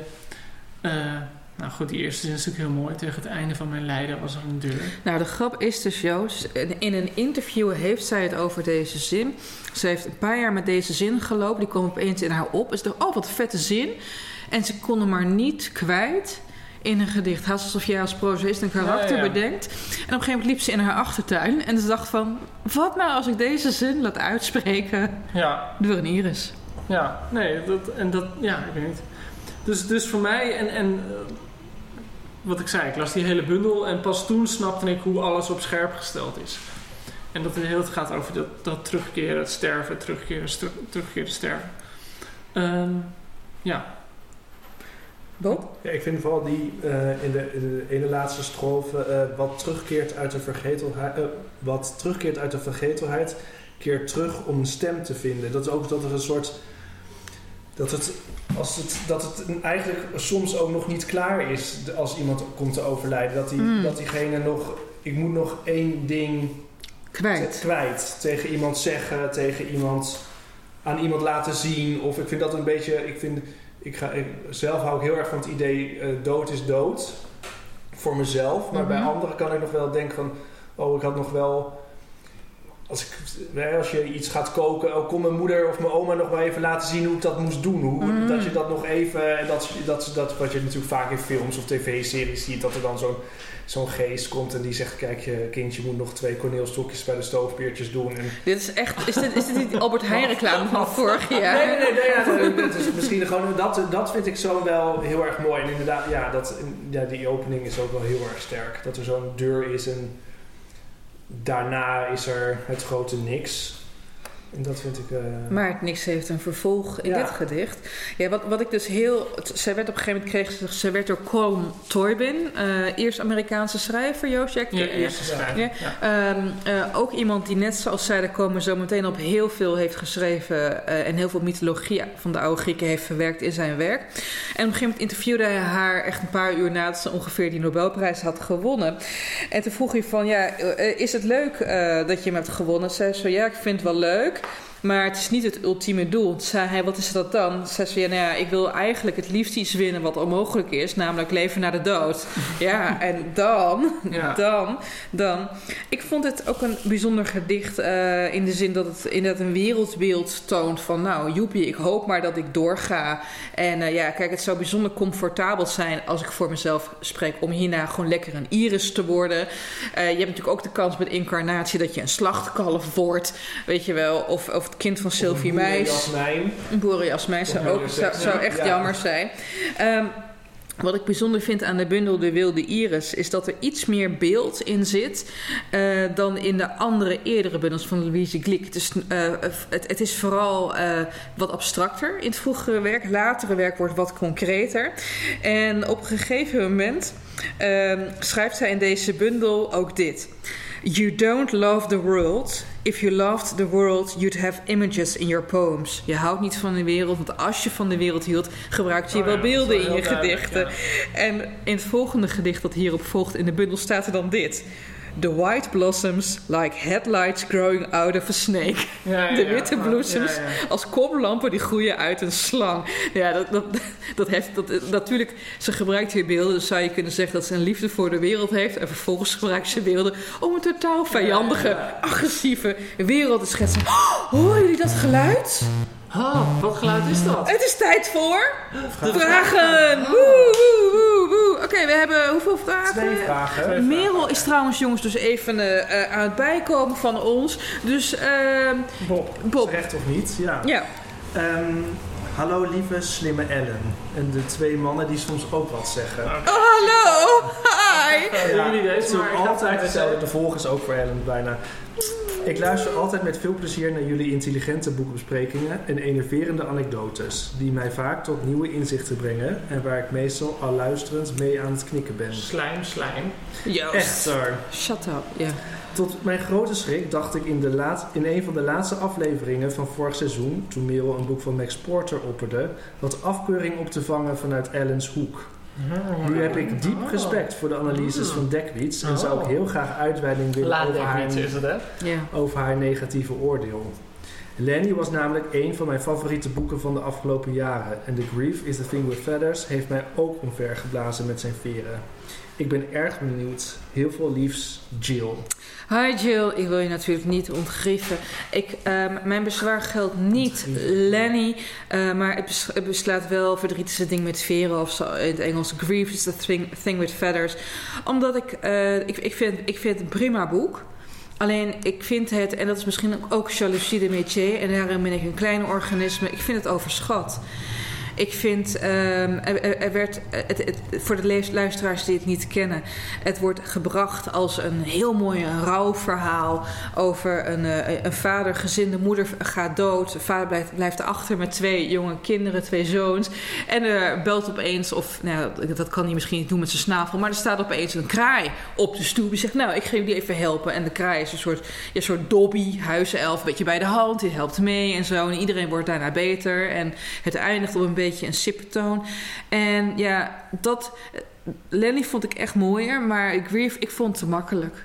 En misschien ben ik daar wel heel snobby in. En is dat een gevolg van... eh, van te veel lezen, waardoor je ook intoleranter wordt. Als je denkt, hier wordt gegoocheld met makkelijke kunstgrepen. Maar ja, ik vond het meh. Jongens, wat vonden jullie ervan?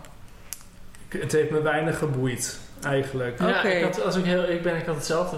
Eh, de kraai is natuurlijk het personage van Ted Hughes. Dus hij Ja. gebruikt dan ook helemaal de taal van Ted Hughes, eh, de beroemde Engelse dichter. En, eh, dus nee, voor mij was het... eh, voor mij, je mag het, eh, Jill, je mag het echt heel mooi vinden. Ik bedoel, wij hebben ook maar gewoon een mening. Eh, Dat maar- vroeg ze toch niet, Joost, of ze het mooi mocht vinden? Ja, maar ik geef hem gewoon alsnog mijn goedkeuring. Dat vindt ze Je fijn. bent Ze is zo'n witte gewoon- man. Ze is is gewoon jaloers dat hij dit werd aangesproken. Ja, Ja, dat is waar. Dat is Nou, waar. Jill, Heb- eh, maar hebben jullie allebei Lenny ook gelezen? Nee, heb ik niet Nee, gelezen. maar ook omdat ik teleurgesteld was over Grief. Maar het is inderdaad wel wat jij ook zei. Grief werd zo ge- ge- gehyped dat je dan al snel misschien een beetje teleurgesteld bent. Oké, nou goed. Eh, Ja, ja, ja. ja. maar, maar goed, maar Jill, dan weet je nu hoe de vork in de steel zit. Of de, de, de veer in de raaf. Goed. H. Boeken FM-makers. Wat houd ik van deze podcast? Ik heb twee vragen aan jullie. Oh. Ik ben net afgestudeerd Neerlandica en denk aardig op de hoogte te zijn van het literaire veld. Maar ik hoor bij jullie altijd wel een nieuwe naam of titel die ik zelden ergens anders voorbij hoor komen. Hoe ontdekken jullie de nieuwste schrijvers en boeken? Is dat door de uitgeverswereld, via via, wat je in de boekhandel ziet, of is er ergens een geheime bron? Nog een vraag, eigenlijk specifiek aan Ellen. Ik ben zo populair vandaag. Ja, Oeh. Ja. Je zegt, je zegt regelmatig bij een boek dat je veel, of in, enkel, of in elk geval een aantal passages zou schrappen. Ook heb je veel Russische klassiekers gelezen. Ik vraag me af of je, dat ook redac- of je daar ook redactie over voert. Ehm, en of zijn, die, of zijn die boeken eigenlijk perfect? Groetjes, Maartje. Maartje, wat leuk. En gefeliciteerd allereerst met je recente afstuderen. Neerlandica, dat is natuurlijk de machtigste titel die je kan hebben. Dus dikke, dikke, dikke proficiat. Laten we eerst even de groepsvraag beantwoorden. Hoe ontdekken wij allemaal nieuwe boeken? Ik, uh, ik neem het voortouw. Ik heb in mijn directe omgeving een Joost de Vries zitten. Die altijd wanneer uh, weer met boeken FM koppen bijeensteken. Met ja, eigenlijk gewoon al de aanbiedingscatalogie komt. Hè? Met Ja, een dat- enorm grote bakfiets komt hij dan aan. En eh, ja, eh, ja, Ik zou het liefst vertellen dat er een geheime appgroep is. Ja, waar dat zou gewoon, veel eh, leuker zijn. veel leuker zijn. Waar, gewoon, Nee, helemaal niet. waar je echt Ja. niet zomaar in toegelaten wordt. En, ehm, nee, maar in feite ehm, zijn er twee dingen. Je kijkt naar de aanbiedingsfolders. Elke uitgeverij stuurt die op naar de groene en dan gaan we er doorheen. En, en die maar- kan je gewoon op de sites Ja, vinden. en dan kan hè? je Oké, gewoon op de dus- site vinden. drie keer per jaar gebeurt Ja, dat. of vier keer per jaar inderdaad. En, maar wat, wat je denk ik meer doet, en, en nou, dat zal jij ook hebben Bob en dat zal jij ook hebben Ellen. Je merkt vanzelf gewoon of een boek leeft of niet. En of mensen er benieuwd naar zijn, of die auteur veel aandacht krijgt. En of mensen het in de boekhandel oppakken. Ik weet, ik weet niet, je voelt het, het is ook een beetje Dat is ook ons werk natuurlijk. Ja, Het ook een beetje, wij, Mm. wij hebben natuurlijk ook een beetje die voelsprieten eh, Ja. overal zitten. En ik denk dat wij ook kansloos veel literaire events, zelfs in coronatijd, dan, dan per Zoom meemaken. Waarop Ja. je ook echt wel weer nieuwe namen hoort. Ja. Ja, nee, en we zijn natuurlijk omringd met mensen die gewoon heel veel lezen. Dus dan hoor je vanzelf, krijg je sneller tips. Ja, nou en wij, ik pak natuurlijk iedere dag, eh, als ik op mijn werk kom, liggen er weer nieuwe titels waarvan bij sommige dingen ik al lang vergeten ben dat ik die ooit besteld heb. Omdat je dat, ja, dat doe je drie keer per jaar. Dus Ja. dat is, soms zit er vier maanden tussen. Dan denk je, oh ja, die kwam dus nu uit. Oh ja. Ja. Maar Ellen, jouw rode pennetje. Zou je bij Tolstoy denken van, nou goh... Anna Karenina, die compleet ja, dat is gewoon- herschreven. Ja, ja, ja, die ja. trein, die moet eruit. kunnen ja. 200 pagina's uit, eh Ja. Lef. Nou, metro, ja. N- Nou Maartje, om eerlijk te zijn, ja. Eh, de, de Russische klassieken die zijn natuurlijk tyfus lang. Dat is natuurlijk ook omdat in de tijd ze geen Netflix hadden. Dus ja, dan maak je die romans maar iets langer. Dan heb je een paar avonden extra plezier eraan. Maar in het geval van Anna Karenina, wat ik echt een weergaloze, weergaloze roman vind.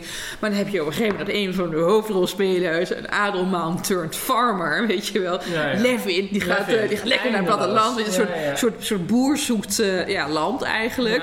En dan gaat hij leven, ja. En dan gaat hij, dat, dat is Die was volgens mij dan ook een beetje in die hippie-fase van eh, we gaan Ja, een commune beginnen, hip hoor. ja, geen En dat zijn zulke saaie lange passages dat hij dan heel tof gaat lopen doen met de arbeiders, of ja, de slaven waren het er nog.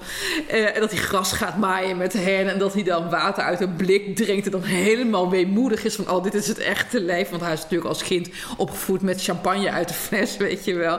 En dan denk ik van, oh my god, dit is zo saai, Tolstoy. En dat geldt ook voor oorlog en, eh, voor oorlog en vrede. Dat is alleen dat personage Pierre, dat vind ik zo'n hufterige kneus. Dat gezeur, totale entitled. Ja, nee, Bolkonski en Natasja zijn de hoofdpersoon. Maar goed, en, en dan krijgt hij ook nog het meisje. Ik denk, ik denk, nou goed, maar dat is misschien een, een bezwaar omdat ik het gewoon flutroman vind. En, en, eh, noem je nou Oorlog en Vrede een futroman? Ja, behalve de, behalve de, het, het, de epiloog, behalve het, het, het, het uiteindelijke slot. Maar je hebt het vooral vaak over de meester en Margarita, naar mijn idee. Volgens mij Ja. is dat roman die het meest noemt. Heb je Had- daar met je rode pen in zitten Ja, ja, want weet je, kijk, lieve, lieve luisteraar, Meester en Margarita, daar heb je dus dat eh, de duivel en zijn sidekicks, die komen, een soort Disney sidekicks haast, want eentje is een kattengroot van een nelpaard, die gaan een stad onveilig maken. En op een gegeven moment dan denk je, ja, ik heb het nu alweer gehad met die Looney Tunes fratsen van je. Maar de, de kunst is, ondanks al deze overtolligheden en vetkwapjes in literair opzicht, Bob, je kijkt nou heel angstig naar het opnameapparaat, nemen we nog op? Ja, ja, we nemen ja, nog op. ja, Ik ja. even naar de tijd. Ja, Oké, oké, oké. dus Oké, oké, oké, oké. Sukkel. Ondanks al die overtolligheden ziet het er alsnog tof uit. Eh, maar ik denk dat je vraag een andere vraag behelst. Is er namelijk een roman waar je eigenlijk niks op aan te merken hebt? En dat is eh, natuurlijk eh Clausewitz van Joost de Vries. Nee, Oh, grapje. ja, ja. Dat, Ja, dat was nog maar, voorspelbaar. dat was maar mijn debuut. Wat, wat ik trouwens wel had, ik heb, eh Mulisch was natuurlijk tien jaar geleden overleden. Ik heb dit, dit weekend eh Ontdekking van de Hemel opnieuw gelezen. En? Ja, ik vond het volgens mij beter dan de vorige keer de klas. Ik heb heel erg om moeten lachen ook, viel me nu opeens op. Maar wat ik, wat ik wel dacht bij het boek, voor de mensen die uh, niet weten waar het over gaat, ja, dan is het bijna niet uit te leggen. Spoiler maar, bij de titel. Maar uh, je hebt dan de hele tijd, je hebt, er is een complot van engelen bezig om mensen op aarde, de hoofdpersonen van het boek, zo te beïnvloeden dat ze uh, allemaal toeren gaan uithalen. Er moet een speciaal kind geboren worden en die moet dan naar. Op een gegeven moment zegt een van die engelen tegen God: Ja, het is gelukt om de moeder en vader bij, of de grote oude paren bij elkaar te krijgen, maar we hebben wel echt een paardenmiddel moeten gebruiken. Ja, dan, ja, de Eerste Wereldoorlog. Oh nee, dat is geen probleem. Ja. nou, wat ik dus dacht bij, toen ik dat boek las, dacht ik: Goh, hij had eigenlijk al dat gedoe over die engelen eruit moeten halen. Mm. Want, dat, want die, die, doordat die engelen, die hebben het gesprek met elkaar, die leggen precies uit waar ze mee bezig zijn en wat er gebeurt. En stel hij had dat boek geschreven zonder die scènes erin. Dan was er nog steeds, had je als lezer doorgehad van... Hé, wat gebeuren er rare dingen? Hoe kan dat? En dan had je pas op het einde zelf moeten bedenken. Wat, ik bedoel, dan was het boek een puzzel geweest. Nu is het boek gewoon een oplossing. Mhm. Een hele mooie, elegante oplossing. Maar ik denk van, goh... Misschien als hij gewoon al die scènes met die engelen eruit had gelaten... was het wel... Ja, dan was het echt een, nog, een, nog meer meesterwerk geweest. Mm, mm, mm. Ja, het is de kunst van het weglaten, hè? Ja. Schrijven. Kijk, en Ja, goed, ik bedoel, dat is wel het meest succesvolle boek uit de Nederlandse literatuur. Dus eh, wie zijn wij om daar iets over te zeggen? Maar toch. Nou ja, en, en weet je Maartje, er zijn ook... ehm, er zijn echt maar weinig boeken. Het is altijd natuurlijk bla bla bla indek, indek. Een kwestie van smaak. Maar, dat gezegd hebbende... Ik heb, eh, ik heb net... Dat is een lekker herfstboek om te lezen. Ik herlees hem één keer om de, in de paar jaar. De verborgen geschiedenis van Donna Tartt. Ja. En dat heeft zijn- zijn zwaktepunten, maar eh, er staat geen letter te veel. Ook al is het een knetterdik boek. Ik vind dat hoe ze de personages en de sferen in de verf zet, vind ik echt magistraal. Dat, dat, Ja, dat boek wilde ik, hebben- was ik, wilde ik gewoon niet uitlezen. Dus ik ben Ja, op een gegeven ja. moment gewoon gestopt. Oh, je weet hoe het afloopt. Ja, uiteindelijk wel. Maar op een gegeven moment dacht je, dit is, dit is, ik, daar was je zo door omver Ik weet, nog, ik weet nog dat ik oh. gewoon op mijn studentenkamer gewoon de laatste 300 bladzijden, is gewoon zo'n vier uur s'nachts aan het lezen. Ja, Dus ja. ophouden. Ja, maar dat zit zo strak in elkaar. Maar weet je, ik ga eens over nadenken of er eigenlijk een perfect boek wat dat betreft. Ja, dat gaan we, gaan we Ja, volgende week. Gaan we het volgende keer hebben we het Hey, daarover. Mochten jullie nou vragen hebben, eh, je kan ze gewoon via onze Instagram sturen, maar ook via uh, boekenfm.dasmag.nl. En eh, we doen altijd op de Instagram doen we een, eh, een rebus waarop je kan raden eh, welk boek we gaan bespreken. Eh, nog een keer, vorige keer hadden we het ook al gezegd, maar voor de mensen die steeds blijven reageren in de comments in plaats van in de DM. Tot nu toe zijn we heel coulant geweest, maar volgende keer gaan we je met naam en toenaam shamen in de uitzending. maar goed, het feit, we hebben drie winnaars, die krijgen allemaal het boek van vorige keer opgestuurd, dus Annie en No. En dat zijn de mensen die het snelst reageerden: Luna MGX, Rainbow Taartje en Betul Sevika. Dus Nou, nog een Een keer. soort girlband. Oh ja, ja. Rainbow Taartje en Luna MGX. Dus eh, mail even je adres in de DM's van de, onze Insta en dan eh, sturen we het boek naar je op. Voor de mensen die ehm, het vorige boek, het boek daarvoor van Jo Boer nog niet ontvangen hebben, we hebben het nu net pas binnen, want het is nu net pas verschenen, maar het komt jullie kant op. Oké, Top. Ellen, Ellen. over naar jou. Tot slot. nog één enorm gedicht. Ja, ja want, want lieve mensen, ik wilde, weet je, we're going out with a bang, jongens. Net zoals 2020, hopelijk. Ehm, ik wilde met jullie een gedicht bespreken dat, wat mij betreft, echt typisch is voor het latere werk van Louise Glück. Typisch in die zin dat er. ehm, Allereerst heel veel Griekse mythologie eh, in aan bod komt. Misschien wel leuk om te vertellen. Haar ouders, met wie ze een bijzonder lastige band had, die lazen haar wel van jongs af aan heel erg veel voor. Dus die vader en moeder die lazen haar echt al van op jonge leeftijd, haar en haar zusje, de Griekse mythen voor. Ehm, en, eh, en ze vertelde ook allerlei andere eh, beroemde verhalen. En één anekdote wil ik jullie niet onthouden. Ehm, haar vader vertelde haar namelijk altijd, zo zegt ze op een gegeven moment in een interview, heel graag het verhaal van Jeanne d'Arc. Maar dan zonder het einde met de brandstapel. Dus gewoon dus zo, zo van. En toen, toen ze, toen ze zo Orléans innam, ja, toen, toen, toen- was, leefde ze nog ze lang en gelukkig. gelukkig. En de grap daarbij is trouwens dat eh, de voorkeur voor het gruwelijke En men zou kunnen zeggen haast het realistische. Dus die enorme landmijnenpopulatie. Het is net het hele continent Afrika. eh, die latere bundels van eh, Louise Glück. Dat komt er ook in terug. En ik wou met jullie een lang gedicht. Het is drie pagina's. Nogmaals, vrees niet, loodsen jullie er veilig doorheen. Het is ook te lezen op jullie Instagram. En daarvoor afgaand moeten wij even een paar dingen uiteenzetten die aan bod komen hierin. Allereerst wordt hierin verwezen naar de Griekse mythe van Hades en Persephone. Nou, voor degenen die in slaap waren gevallen bij Grieks en Latijn, zoals ik. Of ga- überhaupt nooit dat gehad hebben, dat kan natuurlijk Ja, ook. ik heb HAVO gedaan trouwens, dat loop ik nou te bluffen. Hey, high five! En, ja, maar, niet, maar, maar wel op anderhalve Oh, meter mag afstand. Ja. niet. Ja, ja, ik heb het later wel ingehaald op de universiteit hoor, met, eh, met, twee, met twee masters. Maar in ieder geval, eh Joost, je hebt zeker gymnasium gedaan? Ik heb ook HAVO gedaan. Oh, we zijn zulke playbayers. I loved it, I loved it. Die social climbing, eh, Ja, v- dus, Pretentieuze, dus, eh, dit zitten we hier boven bij cultureel kapitaal verzamelende eh, figuren zijn wij. Dus wij als bluffkikkers, ik zal je even een korte snelle samenvatting geven. Persephone, Griekse godin van de lente, van de jeugd, van de bloei, de dochter van Demeter, de godin van de aarde. En zij wordt op een gegeven moment is ze met haar, eh, met haar vriendinnen in de weide aanspelen, la la la. En dan wordt de onderwereldgodheid Hades, ook trouwens pikant detail. Haar oom, het is een soort van ja, hele Jozef Frietzel-constructie, die Griekse mythologie, die komt op zijn grote, ja, vurige kar. Die, die ziet dat jonge meisje daar spelen. Hij denkt, hartstikke idee. Hij heeft meteen een... ehm, gezwollen gemoed.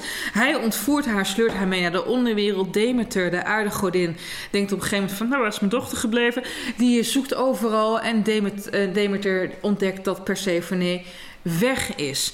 En Demeter die vergeet daarop, die is zo verdrietig... die vergeet daarop te zorgen voor de aarde... waardoor er winter ontstaat. Nou, grote ramp, de hele mensheid dreigt te verhongeren. De godenwereld die begint zich ermee te bemoeien. Die zegt, yo, Hades, geef, geef je gekidnapte nichtje terug. En hij zegt, nee, ik ben al gehecht. Nou, long story short, er wordt op een gegeven moment de afspraak gemaakt van... nou, oké, als Persephone niks heeft gegeten in de onderwereld... dan mag ze gewoon terug naar haar moeder. Het is ook grappig trouwens dat het eten hier ook een beetje een eufemisme is voor... heeft ze al seks gehad.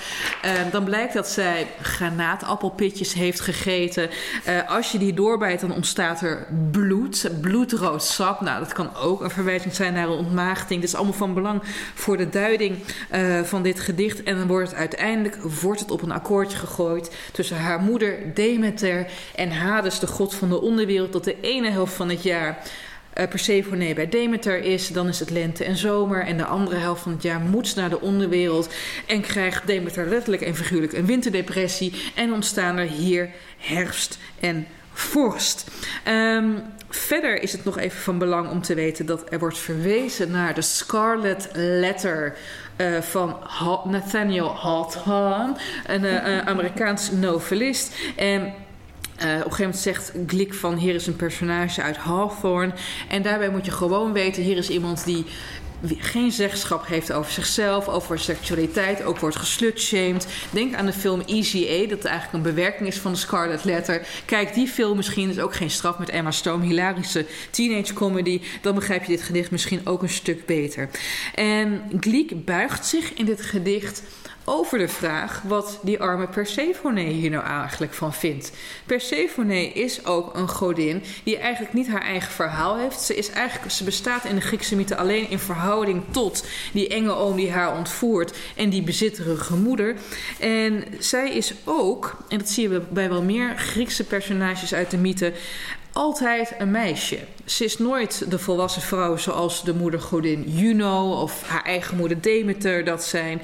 Ze is ehm, zoals een personage als Ganymedes, weet je wel, een jongeling die wordt ontvoerd door Zeus omdat hij even zijn uh, nee, ja, gay twitch heeft. Die blijft ook altijd een knaapje. Uh, Kronos, weet je wel, de, de, de, de grootpa van het uh, Griekse pantheon, die blijft altijd een grijsaard. En Persephone blijft altijd een meisje en dat is van belang. Ga achterover zitten, of als je nu in de auto zit van hardlopen bent, blijf je omgeving in de gaten houden en laat je gewoon even meevoeren door dit gedicht. Het is drie pagina's lang, dus laat dit een soort stijks zijn waarin je wordt meegesleept langs diverse stemmingen. Persephone, de zwerfster.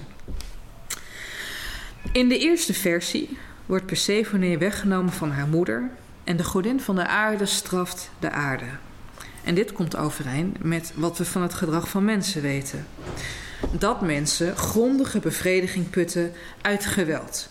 Vooral onbedoeld geweld en we zouden dit negatieve schepping kunnen noemen.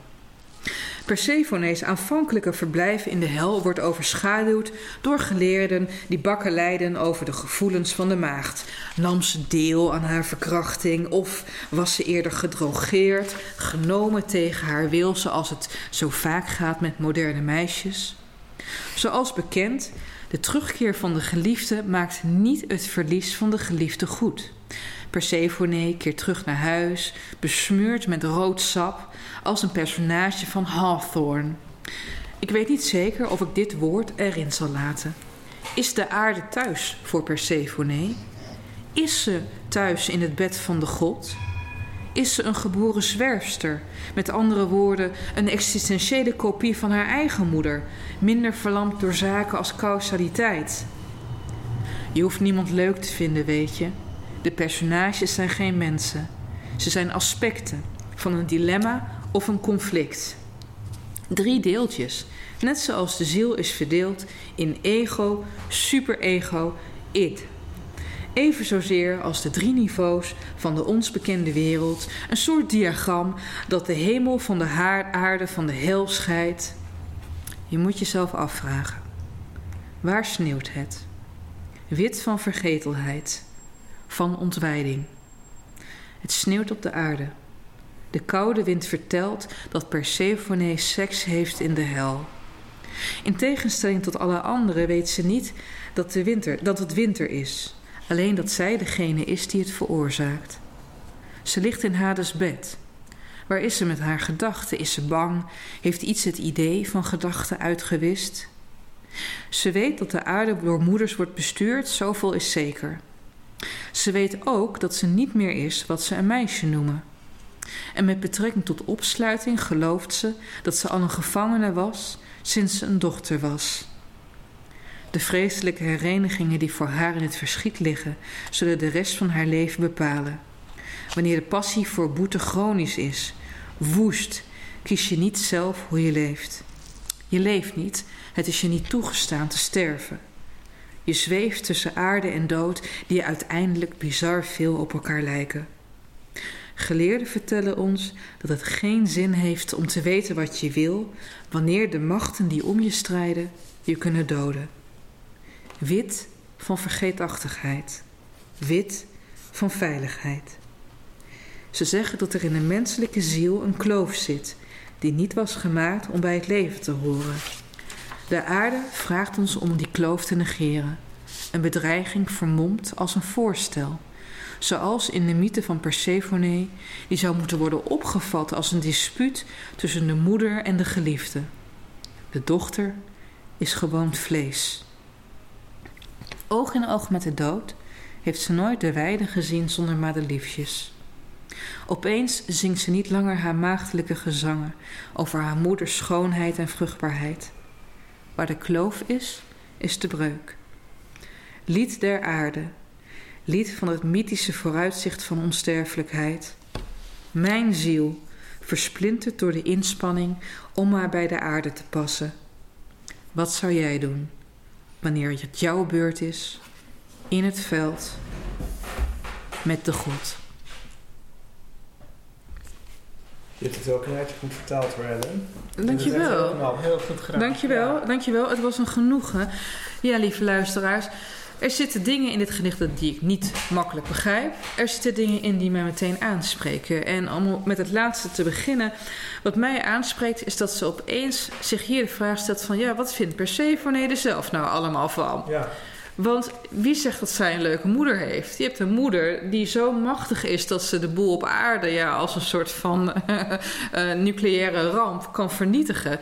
Een moeder die zo bezitterig is. Kijk, stel je voor die Persephone dacht, nou ja, Hades is toch wel een leuke fan. Dan heb je een moeder. Stel je voor dat je getrouwd bent. Zegt je moeder: Nee, ik wil dat je elke half jaar weer bij mij in huis komt wonen. Nou, ehm, stel je voor dat ze dol is op haar moeder, maar niet op die Hades. Dat hij gewoon inderdaad een soort enge fritsel haar in zijn bunkerschuil sleurt. En aan het lopende band dingen met haar doet die ze niet wil.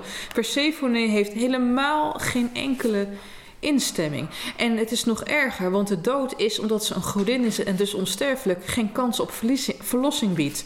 Elke winter ligt ze in dat beeld. Elke zomer is ze terug bij, laten we wel zijn, een toch wat needy moeder. En dat is een nachtmerrie waardoor ik, waarbij ik nooit stil had gestaan. Op een groter en hoger metafysische niveau gaan we naar de slotregels hiervan. Uh, zie je dat het ook gaat om een ziel die versplinterd door de inspanning om bij de aarde te passen, het allemaal niet meer trekt in een inspanning om haast misschien zijn eigen eindigheid, de eindigheid van het bestaan op aarde, ook al is dat voor Persephone slechts een intermezzo, dat ze alleen de lente en het voorjaar en de zomer op de aardse grond doorbrengt, dat is voor de mens natuurlijk de, de chronische nachtmerrie, want we weten allemaal dat we ooit dood moeten. Dat trof mij hierin heel erg. En dit biedt eigenlijk een soort tegengif, net zoals bijvoorbeeld de roman Alle mensen zijn sterfelijk van Simone de Beauvoir dat kan doen. Door iemand te zien die onsterfelijk is, maar dus eeuwig verwikkeld in een nachtmerrie. Denk je, nou, het is misschien wel blij dat mijn exit-knop er toch wel zit in de vorm van een eindige hartslag, aftakelende vaten ja. en meer van dat soort dingen. Wat halen jullie hieruit? Wat ik wel een heel mooi beeld vind, is dat zij in tegenstelling tot alle anderen niet weet wat de winter is. Dus ik zou ja, slim heel, hè? Heel slim gedaan. En um, dat, dat kijk, niemand weet hoe een kamer is op het moment dat je hem hebt verlaten. Hmm. En uh, dat eigenlijk wat ze veroorzaakt, um, kan ze zelf niet eens overzien. Nee.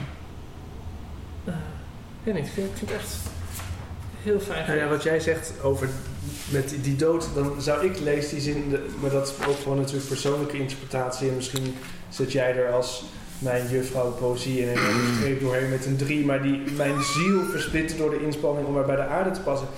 Voor mij leest dat dat het. Connie Palme, waar ik groot fan van ben, heeft wel eens gezegd dat je, dat je familie of je gezin je lot is.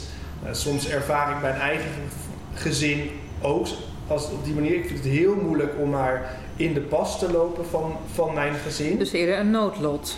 Ja, en, dat, dus, en, daardoor, en dat, dat vind ik lastig, omdat het, het, zijn je ouders, het is je zusje, het is, hè, het is familie en er is een soort algeheel beeld hè, dat je gezinnen, dat is, dat is een soort hoeksteen van het is altijd gezellig. Maar ik, vind het echt, ik vind het heel moeilijk om erbij te horen. Dus voor mij is het juist heel erg over, niet per se met de dood, maar het gaat voor mij heel erg juist over om uh, de gijzeling die het gezin is. Ja, dat, dat het mij. Want ik denk aan de ene kant van ik, ik wil het niet, dus waarom zou ik het doen? Maar aan de andere kant denk ik, het is mijn familie, dus ik moet. Mm, mm. Dus dat is een soort, dat haal ik er heel erg uit. Mm, mooi, mooi. Joost?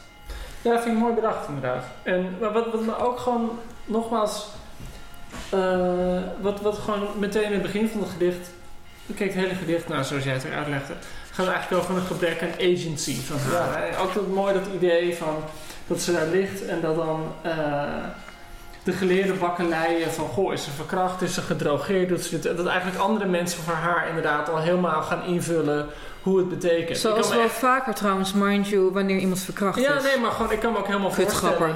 Ja, ja. je zal wel een te kort jurkje aan hebben gehad. Ja, gewoon dat. Nou, of is het seks tegen je wil? Nee, maar ik kan me ook helemaal voorstellen dat dit voorkomt uit het feit dat... Uh, Weet je wel, ik, ik, luister graag van die podcasts over de klassiek. En ik lees van die hoogleraren die dan eindeloos theorieën hebben over hoe bepaalde personages. Ik kan me helemaal voorstellen dat, dat uh, Louise Glick op de universiteit zijn dingen heeft gelezen. En denkt, ja, what the fuck. Je wordt iemand verkracht. Waarom gaat nu iemand anders bepalen wat er met haar aan de hand is? Ik vind het wel mooi dat ze gewoon een soort behoefte voelt om um, Persephone een stem te geven. Er is natuurlijk al er is zoveel geschreven over de, de mythe. En er komen ieder jaar komen er.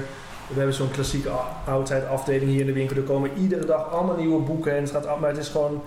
Dat verhaal van Persephone was er altijd gewoon inderdaad op de achtergrond. En zij tracht haar echt een stem te geven. En dat vind ik wel heel erg bijzonder. Ja, dat vind ik ook. En ik vind het ook uh, mooi dat ze, dat, ze, dat, dat, ze zegt van de personages zijn geen mensen.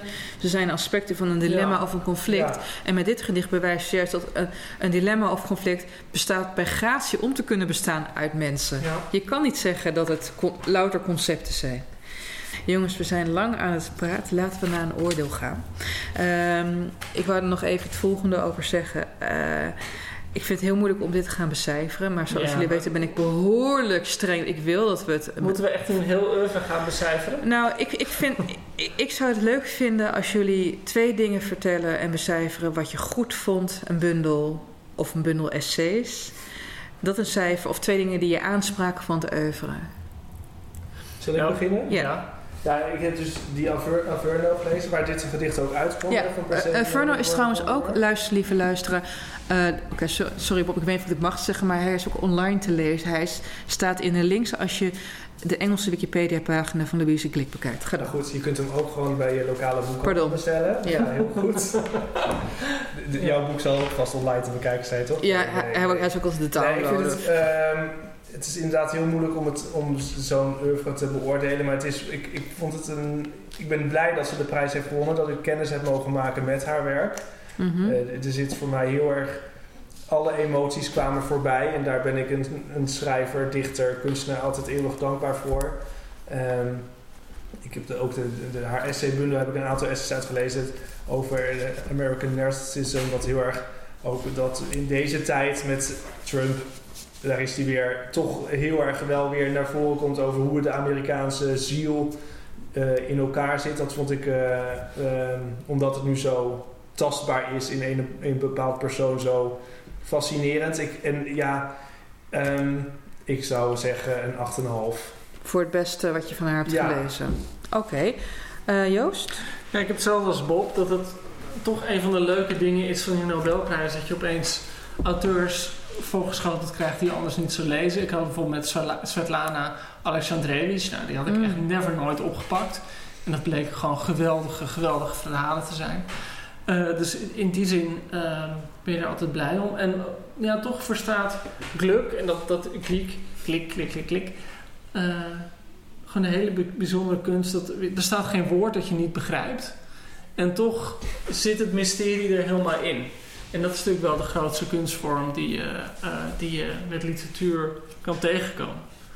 Dus ja, ik vind het moeilijk om een cijfer te geven hoor. Ik heb echt een paar schitterende gedichten van haar gelezen. En eh, nou, moet ik echt een cijfer geven? Ja. Ja, dan geef ik ook wel een 8,5. Ehm maar wel dat je denkt van die Nobelprijs, die is, eh, die is verdiend. Oké, oké. En jij? Oh jee. Eh, ja, ik had hem aan, aan Anne Carson gegeven. Ja, ik had hem denk ik ook eerder aan Anne Carson Dat vind, ik vind Ja. haar als dichter sorry Gleek eh, superieur. Eh, als je denkt van, oh wat een mooie gedichten van Gleek, lees dus bijvoorbeeld The Beauty of the Husband. Ja. Dat is eh, Carson's break-up album. Dat is echt eh snoeihard. Iedereen met liefdesverdriet. Het is een soort van, eh ja, eh bison kit voor je hart. Daarna gaat alles, of valt alles weer mee. Ehm, ik vind eh, de gedichten die we dus hier behandelen, vind ik prachtig. Ik vind wel, want ik heb alles gelezen.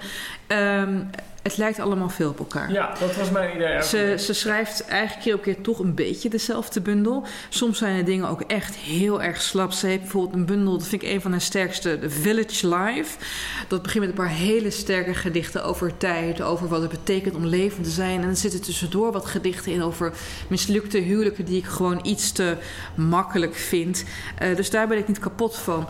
De essays vind ik heel mooi. American Originality, inderdaad Bob, over Amerikaans narcissisme, maar ook wat ze over Rilke erin schrijft. Over Buddenbrooks is echt heel erg de moeite waard. Ehm, ik weet niet of die Nobelprijs eh, zo verdiend is. Zeker niet als ik kijk naar de kwaliteit van de voorgaande winnaars. Eh, ja, ik kom niet aan Tranströmer, maar eh Szymborska. En ehm, ja, moet je een dichter beoordelen naar aanleiding van zijn beste gedicht, zijn beste bundel of de zwakste bundels? Kijk, Ja. in, in mijn geval zou ik dan nooit een Nobelprijs krijgen, want ik heb een rampzalige tweede bundel geschreven. Maar mijn uitgever die wil het toch uitgeven. Dom. Ik geef het, eh, eh, het in het geheel een 8 min. Oké, nou dan komen we uit op een 8,1. 1. Ja, Ja. gemiddeld. Ja. Dus jongens, dank jullie wel voor jullie de oortjes. ooit. Maar wel de leukste podcast podcast ooit. Ja, maar of dat was de eerste, dat was ja, de poëziepodcast. Dus voor Ellen mo- moeten we dit gewoon gunnen dat we. Dat is ook zo'n zielig olifantje ben. Van, nou, geef, haar, geef, geef ook maar even een snoepje. Ja, haar een hobby, pinda. haar hobby mag ook. Ja. Ja, ja, joepie. Nou, ik was er heel blij van. En jullie beste luisteraars, laat alsjeblieft weten wat je ervan vindt. En of we misschien nog een keer een poëziepodcast moeten mogen gaan doen. Wij nemen voorlopig afscheid van jullie. De volgende podcast gaan we, hebben we het eigenlijk al verklapt. Waar, nee. Ja, Nee, daar komt er een de rebus rebus. aan. Eh, die zal over twee weken alweer eh, eh, online staan. Voor nu, dankjewel lieve Bob. Uh, geweldig dat we ook hier konden zijn. Dankjewel lieve Joost voor al het grondige. Ik zou zeggen, de balletjes. Hou je tijd daar. Draag dat mondkapje. We zien jullie de volgende keer.